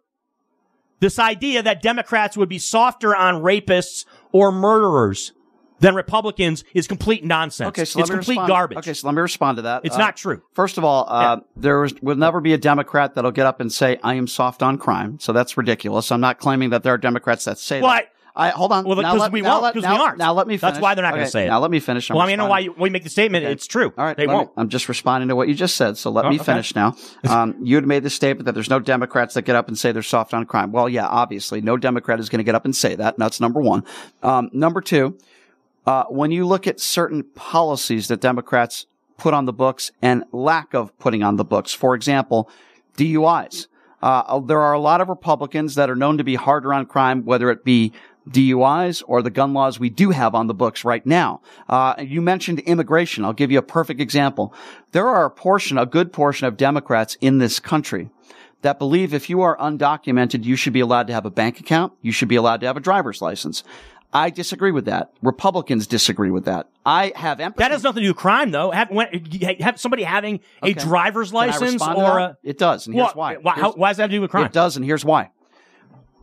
When you see some of these people who are undocumented that are on the roads that have a driver's license, many of them do not have something called insurance. And when they get into these car accidents, they're not able to pay if they accidentally or on purpose or DUI, whatever the case may be, not able to pay off the person who is injured. So yes, a lot of It's illegal not to have insurance in almost every Don't state in this country. I give believe in them- every state in the country. You Okay. can't, you I can't, you're don't not supposed to drive, be able to drive a car without insurance. So what are you talking about? It's an illegal act. What I am talking Doesn't matter about if you're is that documented these or not. people that are getting driver's license, even though they are undocumented and they are not paying taxes, are still able to drive a vehicle. I disagree with that. I don't. It's a privilege to drive a car. It's not a right. We're not talking about guns now. Okay. It's a privilege to drive a car. Democrats are weak on this issue as a whole. And I'm sorry if you disagree, but the well, no, I mean, it's just, it's just kind of a weak, it's, it's, it's a weak, it's a weak argument, to be honest with you. It's not, it doesn't really apply to the overall argument that you're making that Democrats overall are softer on crime than Republicans. Because I fundamentally disagree with that premise. The premise is wrong. Democrats are not softer on crime than Republicans. And I'll give you a perfect example. Gun control. Gun control is a perfect example. Republicans want no laws Lower- lowers- whatsoever. lowers when it came when it comes to guns, right? No, but to your point, what, if Republicans are so harsh when it comes to being law and order, right? And having why then why are they so soft on gun control, Brian? well, let's why take some why do they want what? Let's take some calls real quick. Okay. Seven zero two Oh, two you're just going to avoid the question then. Well, no, I want to try avoid get it? some calls. Okay, what is your fine. question? Okay. Go ahead, Uh, quickly. okay, so so your your contention that Republicans are so much tougher on crime. What is your explanation for their their reasons for being soft on gun legislation and gun Sure. laws? So, what's your explanation for Sure, that? I'll answer that. So, Okay. as generally speaking, generally, uh, not when it comes to every issue facing this country. In general, I do believe that as a whole, Republicans are harder on crime. Now, maybe not, you know, blue collar crime, but I'm talking about some of the serious crimes. Or white collar country. crime too? Uh, you think yes. Republicans are tougher on white Um, collar crime so than, I'm, than I'm answering your are? question in general terms. I do believe that um, Republicans are harder on crime than Democrats. Uh, certainly, when it comes to immigration, uh, in my opinion, when it comes to DUI deaths as well. 702-221-7283. Let's go to Fernando. Hi, Fernando. What's going on, man? What's up, Fernando? Yeah, yeah, hey guys, um, on the DUI theme, I- I'll give you a, a case um, that happened in uh, my family. Um, my cousin's husband got DUI, got pulled over, goes into court. The judge gives him a hundred dollar fine and says, "I don't want to see you again." He does it again, two times. Okay, the judge gave him three months probation and to work uh, work release on clean up the freeways. Okay. And then my cousin, my cousin, she goes, she tells the judge, Judge, please, plead with the judge, put him in jail, please, because he's going to do it again. Yeah. And the judge scolded her and told her, young lady, you don't tell me what to do. This is my courtroom. Okay. Hmm. So sure enough, three months later, he did it again, but this time he killed a man and a son. Mm-hmm. Okay. Yeah. On third time. So it's, it's the judges. Look at the shooter. Hey, hey, let me let me add something. I agree with everything you just said. Let me add something. The shooter in the Michigan State shooting that took place last week. Guess what? He was out. He was let out. If you look at uh, the crimes that he committed prior to the shooting, he should have been in jail. And the and I'm sorry, laws in this country are not always enforced. And our justice system is the injustice system, and it's soft. And we have the wrong Right. people in prison too. You can go the other route. A lot of drug offenses where probably people shouldn't be in jail, and they are. So we can go both ways on this issue. It's messed up. Uh, do you agree with me, Fernando, that as a whole, generally speaking, I think Democrats are softer on crime than Republicans? Uh, yeah, it seems like it. Yes, I do agree with seems you. Seems like it. So it Um, seems like it. I guess. I mean, you guys aren't even. It sounds like Fernando's so in a in a tornado, Fernando, so we got to Fernando let brought up an example. So Fernando. Brian, Fernando, thank you for the phone call. Fernando, thanks for Appreciate the it. call. So Fernando brought up an example, right? There is nothing that has anything to do with Democrats or Republicans in his example. It's about the judge, right? Who apparently was lenient when it came to these individuals. It's not about the judge being a Republican or Democrat. It's about the judge being a, a- a officer of the law, right? Somebody who is a ju- uh, who is a judge. It has nothing to do with it, whether they have another- a D or an R next to their name. So So, somebody- again, you guys are just you're making you're you're creating a situation that's supposed to be political, but it's not. It has to do with the decision made by the judge. I like the right? massage music. and the law and and and yes, the way our legal system is in the United States. Right, Okay, you on. can you can complain about it, you and example. you can bitch and moan about it, Brian. Let me and, give you another and- example. and for- but it has nothing to do with Democrat or Republican Let at me, all. let me give you another example. All right, we Yeah. can turn the music down. we play we Yeah. play massage music when when the, the bleeding heart Yeah, when I get when I get too much. when I get fired up. Um, I'll give you another example. And by the way, somebody on social media, I agree with them. They said uh, Democrats are softer on the punishment. Uh, I would agree, but let me give you an example: the death penalty. Here's another issue where I agree with Republicans on. I believe that if you rape somebody, God forbid, or if you murder somebody and it's intentional, not talking about a DUI, Right. Uh, in general terms, or in the case of the Parkland shooter, who got life in prison without parole, the shooter in Buffalo, in the supermarket, who got life in prison without parole. 99% of Republicans agree with me that, you know, we need to put those people to death, the death penalty. Many and most Democrats do not believe the death penalty should be in action and it shouldn't be out there. Uh, again, that's another example of Republicans talking about punishment, and I agree with Republicans on this. The death penalty still should be there, especially with DNA evidence today. Very difficult to be found guilty of a very serious crime and actually be innocent. It's more difficult today than it was 10, 20, 30, 40, 50 years ago. Uh, Democrats, most of them are against the death penalty. And I'm sorry, I don't have compassion for people that rape people and murder people. I, I don't forgive people like that. I am pro And Democrats penalty. do?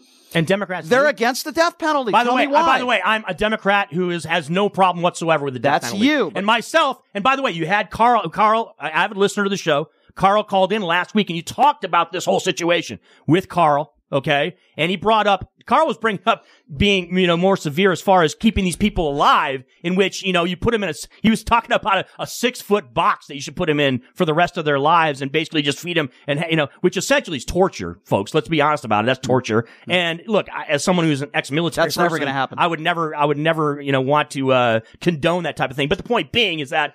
Uh, Brian, it's not, it's not all Democrats, okay? I mean, are there some extreme left Democrats that want to do away with the death penalty? Probably. And I would, and I would, as a Democrat, disagree with those individuals and I would bring up points and reasons why. And by the way, there's somebody on social media that said it's inhumane. The de- uh, to, no, no, it's not. Uh, No, the death penalty, you're dead. Uh, so Right? first of all, there are ways of, of, of, of, of, of hold on, installing the death penalty, uh, where the person does not suffer. Uh, so the people that are, we're not talking about the electric chair here. That's not what I'm for. Lethal injection. Uh, the person does not suffer. They die. Uh, all right. So here's what we're going to do. Good conversation. We're going to take a break. Chris Wynn in the house, the bleeding heart liberal who gets red in the face every Lefty, Monday. lefty all over the place, love it. baby. All right. So we're going to switch topics a little bit here. Las Vegas is a service industry town, Yes. right? Yes. Uh, so I have somebody in studio who is a decades, decades long bartender here in town. Yeah. Uh, we're going to call him Nelly. Uh, Mark Nelly. Uh, that's what we'll call him. Uh, not Nelly the rapper. Well, he's rapper. been on the show before, so it's not like he's not, a mystery. Not to be confused with Nelly the rapper. Donald Trump doesn't like those kind of people. But anyway, uh, he's going to be joining us next. I want to ask him who are the worst customers he's had. Uh, maybe I don't know. Maybe he'll answer this question. He doesn't have to. Who are the best and worst tippers? Uh, we're gonna we're gonna go all out. And I, I heard he had an incident at a local bar here on the strip last week, so we're gonna talk to him about that as well. Take a quick break. Be back right after this. But before we leave, I want to tell you guys about my good friends at Sahara West Urgent Primary Care. They're located right down the street, 6125 West Sahara Avenue. No appointment needed. Uh, they took care of me. They Chris, they gave me the testosterone therapy, and I got to tell you, man, it changed my life. I mean, I wouldn't have people like Paula Abdul hitting on me on a red carpet if I didn't have my testosterone therapy. But uh, no, in all seriousness, uh, if you don't have insurance, they take most insurances, but if you don't, it's only a $95 payment. How great is that? Give them a call, please. 702-248-0554. You could also visit them online at SaharaWestUrgentCare.com. I just spoke to one of the, uh, co-owners of the business. Wonderful guy. They are just great people, a lovely couple, and I promise they will take care of you. Sahara West Urgent and Primary Care. Tell them I sent you. All right, take a quick break. We'll be back right after this. You're listening to Pushing the Limits right here on KSHP. Look, it's impossible for the average person to find a great attorney out there. There's so much misinformation. Now, let me introduce you to former Chief Deputy District Attorney Thomas Moskal. He was Las Vegas's top DUI prosecutor for years. He prosecuted the most high profile DUI cases in Clark County. No one knows more about DUI law in Nevada. Just Google it. If you get charged with DUI, whether it's a misdemeanor or even more importantly, a felony, you need Thomas Moskal representing you. His relationships with the prosecutors and judges and his knowledge of DUI law to work for you. So give him a call now or text him at 702 848 5555. It's your life and liberty that's at stake. Don't wait. Call now. That number again, 702 848 5555. Hey, everybody, are you struggling to find a pizza place that reminds you of Brooklyn? That true blue New York style pie? Well, worry no more. Stallone's Italian Eatery Pizza is a knockout. We're located at 467 East Silverado Ranch Boulevard, just off of Premium Road, half a mile east of South Point Casino, just minutes from the Las Vegas Strip. Come by and grab a slice of pie. Plus, check out our Brooklyn inspired Italian cuisine. Our sandwiches are super. Hero, that is. Because why be a sub when you can be a hero? Stallone's Italian Eatery is here to serve you phenomenal food, Vegas. Forget about it.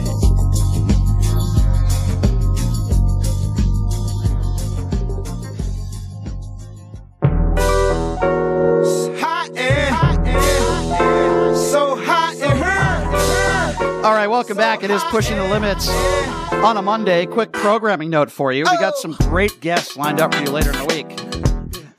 11 year NBA veteran, by the way.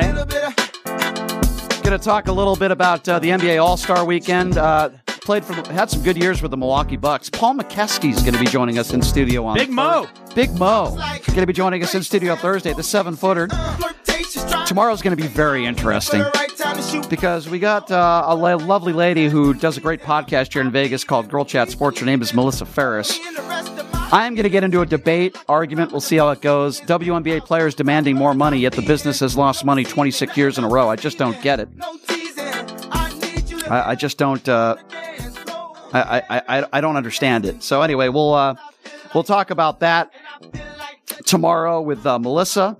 We got Michelle Mortensen, the eight-time Emmy, winner, that's going to be in studio Wednesday, and Thomas Moskal is hosting the show for me on Friday. As I took Friday off, we got Chris Wynn in studio. So I said to myself, I want to, you know, Vegas is a service industry town, and I like getting stories from service industry people, uh, horror stories. Because I, I, I tell you, I could never work in the service industry. I worked at uh, a restaurant called Macaroni Grill when I was in college. I lasted a week. This woman was such a bitch. I can't even begin to tell you.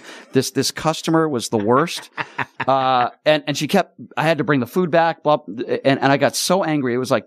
10 minutes of torture. And I said, I, I said, I can't do this anymore. Uh, yeah. And so I, uh, I couldn't take it. So she ordered a coffee and I just intentionally spilled it on her. Oh, And, uh, I said, I quit. So that's one way to go, I guess, right? Uh, I, I, I kind of regret the way I handled that, but a part of me doesn't. Anyway, joining me, joining me in studio right now, uh, you call him Mark, call him Nelly, hence the music that we played in, who has been in the service industry, Mark, for how many years as a bartender here in Vegas? In Vegas since 2003. Oh, so, okay, so a long time, almost 20 years. All right. So there are a lot of misconceptions about a lot of different people, uh, and how they treat or mistreat you, but you work on the strip. Uh, you are a bartender. Uh, how do you deal with drunk people that are just terrible pain in the ass customers? Oh, there's so many of them. it's Like a daily it's- basis, right? It's it's a it's a non-issue. It's part of the deal. It's fun, but it's part of the deal. You just have to, you know, you deal with it. You have to be extremely a jerk for me to notice you. How about that? Because there's so many drunk people. Sorry if we're having problems with our audio again. Some people on social media are saying it's muffled. I, I don't know why, uh, but I apologize for that. Uh, on the radio, we seem to sound just fine, but uh, but anyway, um, go ahead and take uh, the TikTok cell phone. Um, so, Mark, explain to me. There are a lot of people that say men are more difficult to serve than women, vice versa. Can we start there? I'm not going to inject race into this because that would be racist uh, to name races or people that don't tip better than others. Um, but would you say men or women are worse tippers as a whole? As a general, generally speaking, men tip better than women. Why do you think that is? I have no idea. And I'm a psych major. I have no Could idea. Could it be because they have a penis? Could that be why? No, the penis has nothing to do with it. If the penis could write a bigger tip, I would be appreciative of it. Wow, that's really off-putting. Uh, but anyway, yeah. Okay, so men tip better than women. Correct. And that's Like, that's me- that's a, that's that's a, a known deal. Do you know when somebody walks in if they're going to be a problem customer or Yes. not? Explain to me that. I have a sixth sense. It's my spider bartender sense in Las Vegas. I know immediately if someone's going to be crazy. Just this past weekend, I had a semi-homeless person allegedly come in. How could you be semi-homeless? It's either homeless or you're not homeless. Uh, he was an older. it's either you're Chris wh- Wynn or you're not. Uh, he was an, no, he was an older white gentleman, stark white hair. Yes. Uh, cuts on his face. So if you have cuts on your, well, Chris Wynn had a cut on his face. Did is that mean- yes, he, he was borderline C win. Uh, and he called me the N word. Wait, what? Correct. You had a white How did that, guy- wait, time out. How'd that go down? What? What was that all about? Uh, he he came in, asked for a soda, and at in state of Nevada, Las Vegas, you have to have your ID to sit at the bar. Of course. So I asked for his ID. He didn't like that because he was a allegedly homeless person, and he called me the N word. Okay, hold on. Back up. And then he was going to cut me. A white person who's disheveled, who you think might be homeless, walks into your bar. If I was a betting man, starts like the sound of a joke, right? And you're white, obviously. You're very white, as am I. Everybody in the studio. It's a very white studio today. So he asked for a soda to sit down at the bar. You need to show ID. That's pretty much across And he the board. a menu for, for food. That's across the board at every bar across the country, really. If you're near alcohol, you sit at a bar. You asked him for an ID. Clearly, he doesn't have it. Hence, thinking that he's homeless, which he probably is. And he calls you the N word. oh, then he was going to come around the bar and then uh, stab me also. So he threatened to stab you. Yes. Okay. So when that happens, what do you do? Uh, I was taken back at first, and then he just rambled off, walked up the door. And the hostess came over afterwards, like, "What happened with that guy?" I'm like, "He was a crazy homeless guy. You sent him to my the bar." What a stupid sob. What a what a. First of all, to even say that word, uh, just unbelievable. Well, Brian and, and Mark, just to fill you guys in, so there is an element here in America that is white trashy esque, right? That is not afraid to drop that word on other white people. There's a perfect example. Don't example. talk about my girl Marjorie Taylor So Greene here's like the deal, that, right? please. So here's the deal. There was a video running back, I want to say a couple weeks ago, that was the kind of not super viral, but it was a little bit viral, where there was a fan at a Dallas Stars hockey game that was getting into an argument with another white guy in at that hockey game, and you, and knows exactly what I'm talking about, and he dropped that word on the guy too. So there's this there's this idiot imbecile element of our society here in America, white trashish. I'll put it that way. that is not afraid to use that word. So I'm just I'm, I'm just using some context as to why this I- I idiot think he probably was- said that to Mark. I think he was more mentally unstable. That could be it too. Yes. he was definitely. So. Mark, Nelly, Mark, what would you like me to call you today? we'll go. We'll go, Nelly. Yes. I don't like stereotypes. Mm-hmm. And it could be about race, it could be about religion, because I think it's nasty and it's a generalization. And I have never been, I have never been a stereotype type person. I think it's wrong. Yeah. Correct. With that being said, you know the stereotypes that are out there. Does that true at all with certain people, whether it comes to races or religion? Is there, do you think there are any truth to some of the nasty stereotypes that are out there? I guess that's what I'm saying. Uh, good people are good people. Yes. So you don't look at somebody that Everyone has a hundred percent chance. I might give look them, different than you and make an assumption, oh, I'm not going to get a good tip. Because some people in the service industry do do that. I know that. If and you were and I to think do that, wrong. you would drive yourself crazy. What's the biggest check you ever served somebody and the worst tip you ever got on the biggest check?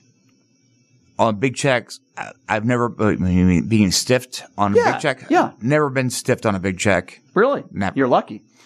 What is like, do you ever get like no tip? Like people don't leave any tip at all? Like they'll use their credit card or something and they just won't tip you anything? Well, some you know again, foreign people just don't.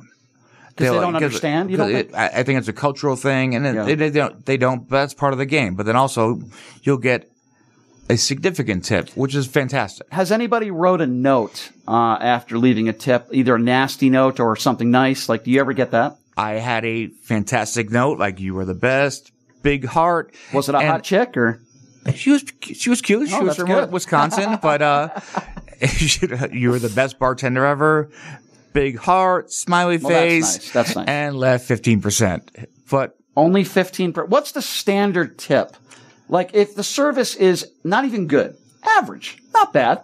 What do you think is a standard tip in today's society? Could be a restaurant, you could be a bartender, anything. What what is a standard tip? the current average, I, I believe, is eighteen percent. I that's what I believe. That's not bad. I think that's fair. What if the service is like, wow, that, that, that waiter or waitress is great. That bartender's so cool. What would you think? What would you, like 25%? What do you think? Uh, I've I've had significantly higher tips Okay. than that. Here's what annoys me, okay? Notice at restaurants or bars, you guys know what I'm talking about. If it's like eight or more people, it's like a mandatory 18 or 20% tip. Correct. Here's why I have a serious problem with that. Oh, I'm waiting for this. Okay. what if the service is terrible? What if the person is rude? I was at a restaurant two weeks ago. I was at the Stratosphere, and uh, I got a. Com- what, was I with you? No, I got a comped meal. Okay, we wanted to tip the waitress. Correct. So we didn't have any cash on ourselves. So a friend of mine said, "Hey, let me just order a soda. Oh, soda. Charge me for the right." The waitress was so rude. She was she was saying, "Don't argue with me. I can't do that." Like she was just she was getting. We're trying to help her. The manager came over, ended up charging us for the soda, and said, "I'm so sorry." That's not somebody that I want to take care of. Like if you're a really bad waiter or waitress or a bad bartender, what do you think you should tip? Like if you're a bad, You're terrible. Yeah. if you I'm not going to tip somebody My- twenty percent. My opinion, Yeah. if it, it's a terrible, terrible experience, yes, then you have to go Karen and ask for a manager and go Karen. And then they'll just take it off. They won't. There won't be an automatic. you have to say, gratuity, yeah. then you have Yeah. to say something about the. Okay. if it's that bad. Yeah. Or you could talk to the person, but if Let's that's just say the waiter or waitress gets your order wrong. She doesn't ask you for refills. She doesn't ask you how you're doing. She's rude when you ask for the check. Forget about asking for the manager, which I like never do. I don't like doing that. How much should you tip on a bill that's let's say a hundred bucks and the service is awful? Because that happens. There are bad. There are a lot of good servers out there. A lot of bad servers out there. How much should you tip that person? Ah, you still put me in a situation. I guess still fifteen percent. Yeah, that would be my answer because too. Yeah. in the restaurant world, there's not just food tipping them. runners. Yeah, you're not just yeah, tipping it's them. about the bar, Yeah. the bussers. Uh, sometimes the hosts get a cut of the money, so this money gets spread around amongst various positions. So let me ask you another question then. Why tip the server? Why not find out who the busboy is and everybody else and take care of them? That's a lot of work. That- that is. Yeah, you're, you're talking about a lot. Of, uh, I work in a restaurant. a lot of don't- extra stuff, Brian. I don't Yeah. know. I don't know all who the I'm buses saying are. it. I, I, all I'm I, I, I, all I'm saying is this.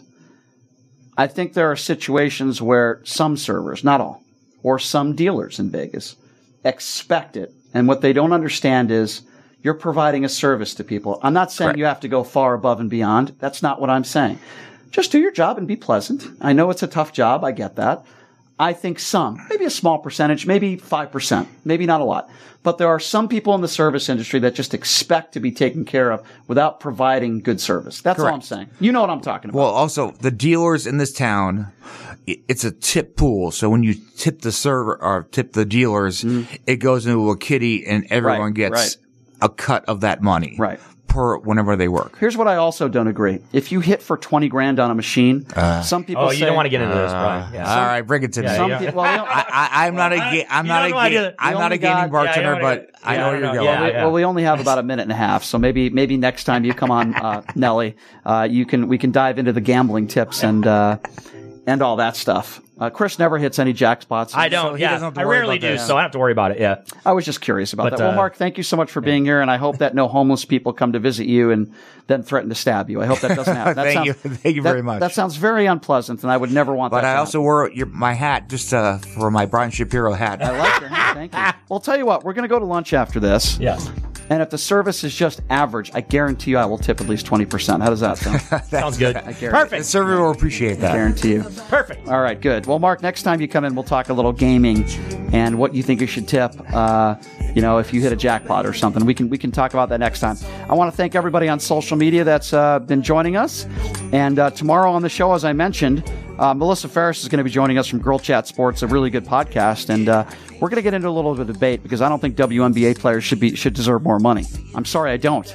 I like the Well, they deserve it, but should they get it? That's I don't the think they should get it. No, and I'll, and I'll, I'll give you my reasons why tomorrow. Two different things. I'm sure it'll be a very interesting debate, and of course, we'll, Your contract. yeah, Brittney Griner. There you go. We can talk about that as well. Oh yeah, Mark Davis is under a little bit of uh, trouble here. The Aces Mm-hmm. for allegedly paying players under the table to get below the salary cap. Uh, Speaking of tips, yeah, yeah. Speaking of tips, yeah. So that's uh, that's an interesting one, and of course, all the news, politics, news of the day. I appreciate everybody joining joining us on this uh, very sunny and pleasant Monday afternoon in Vegas. Thank you, Chris.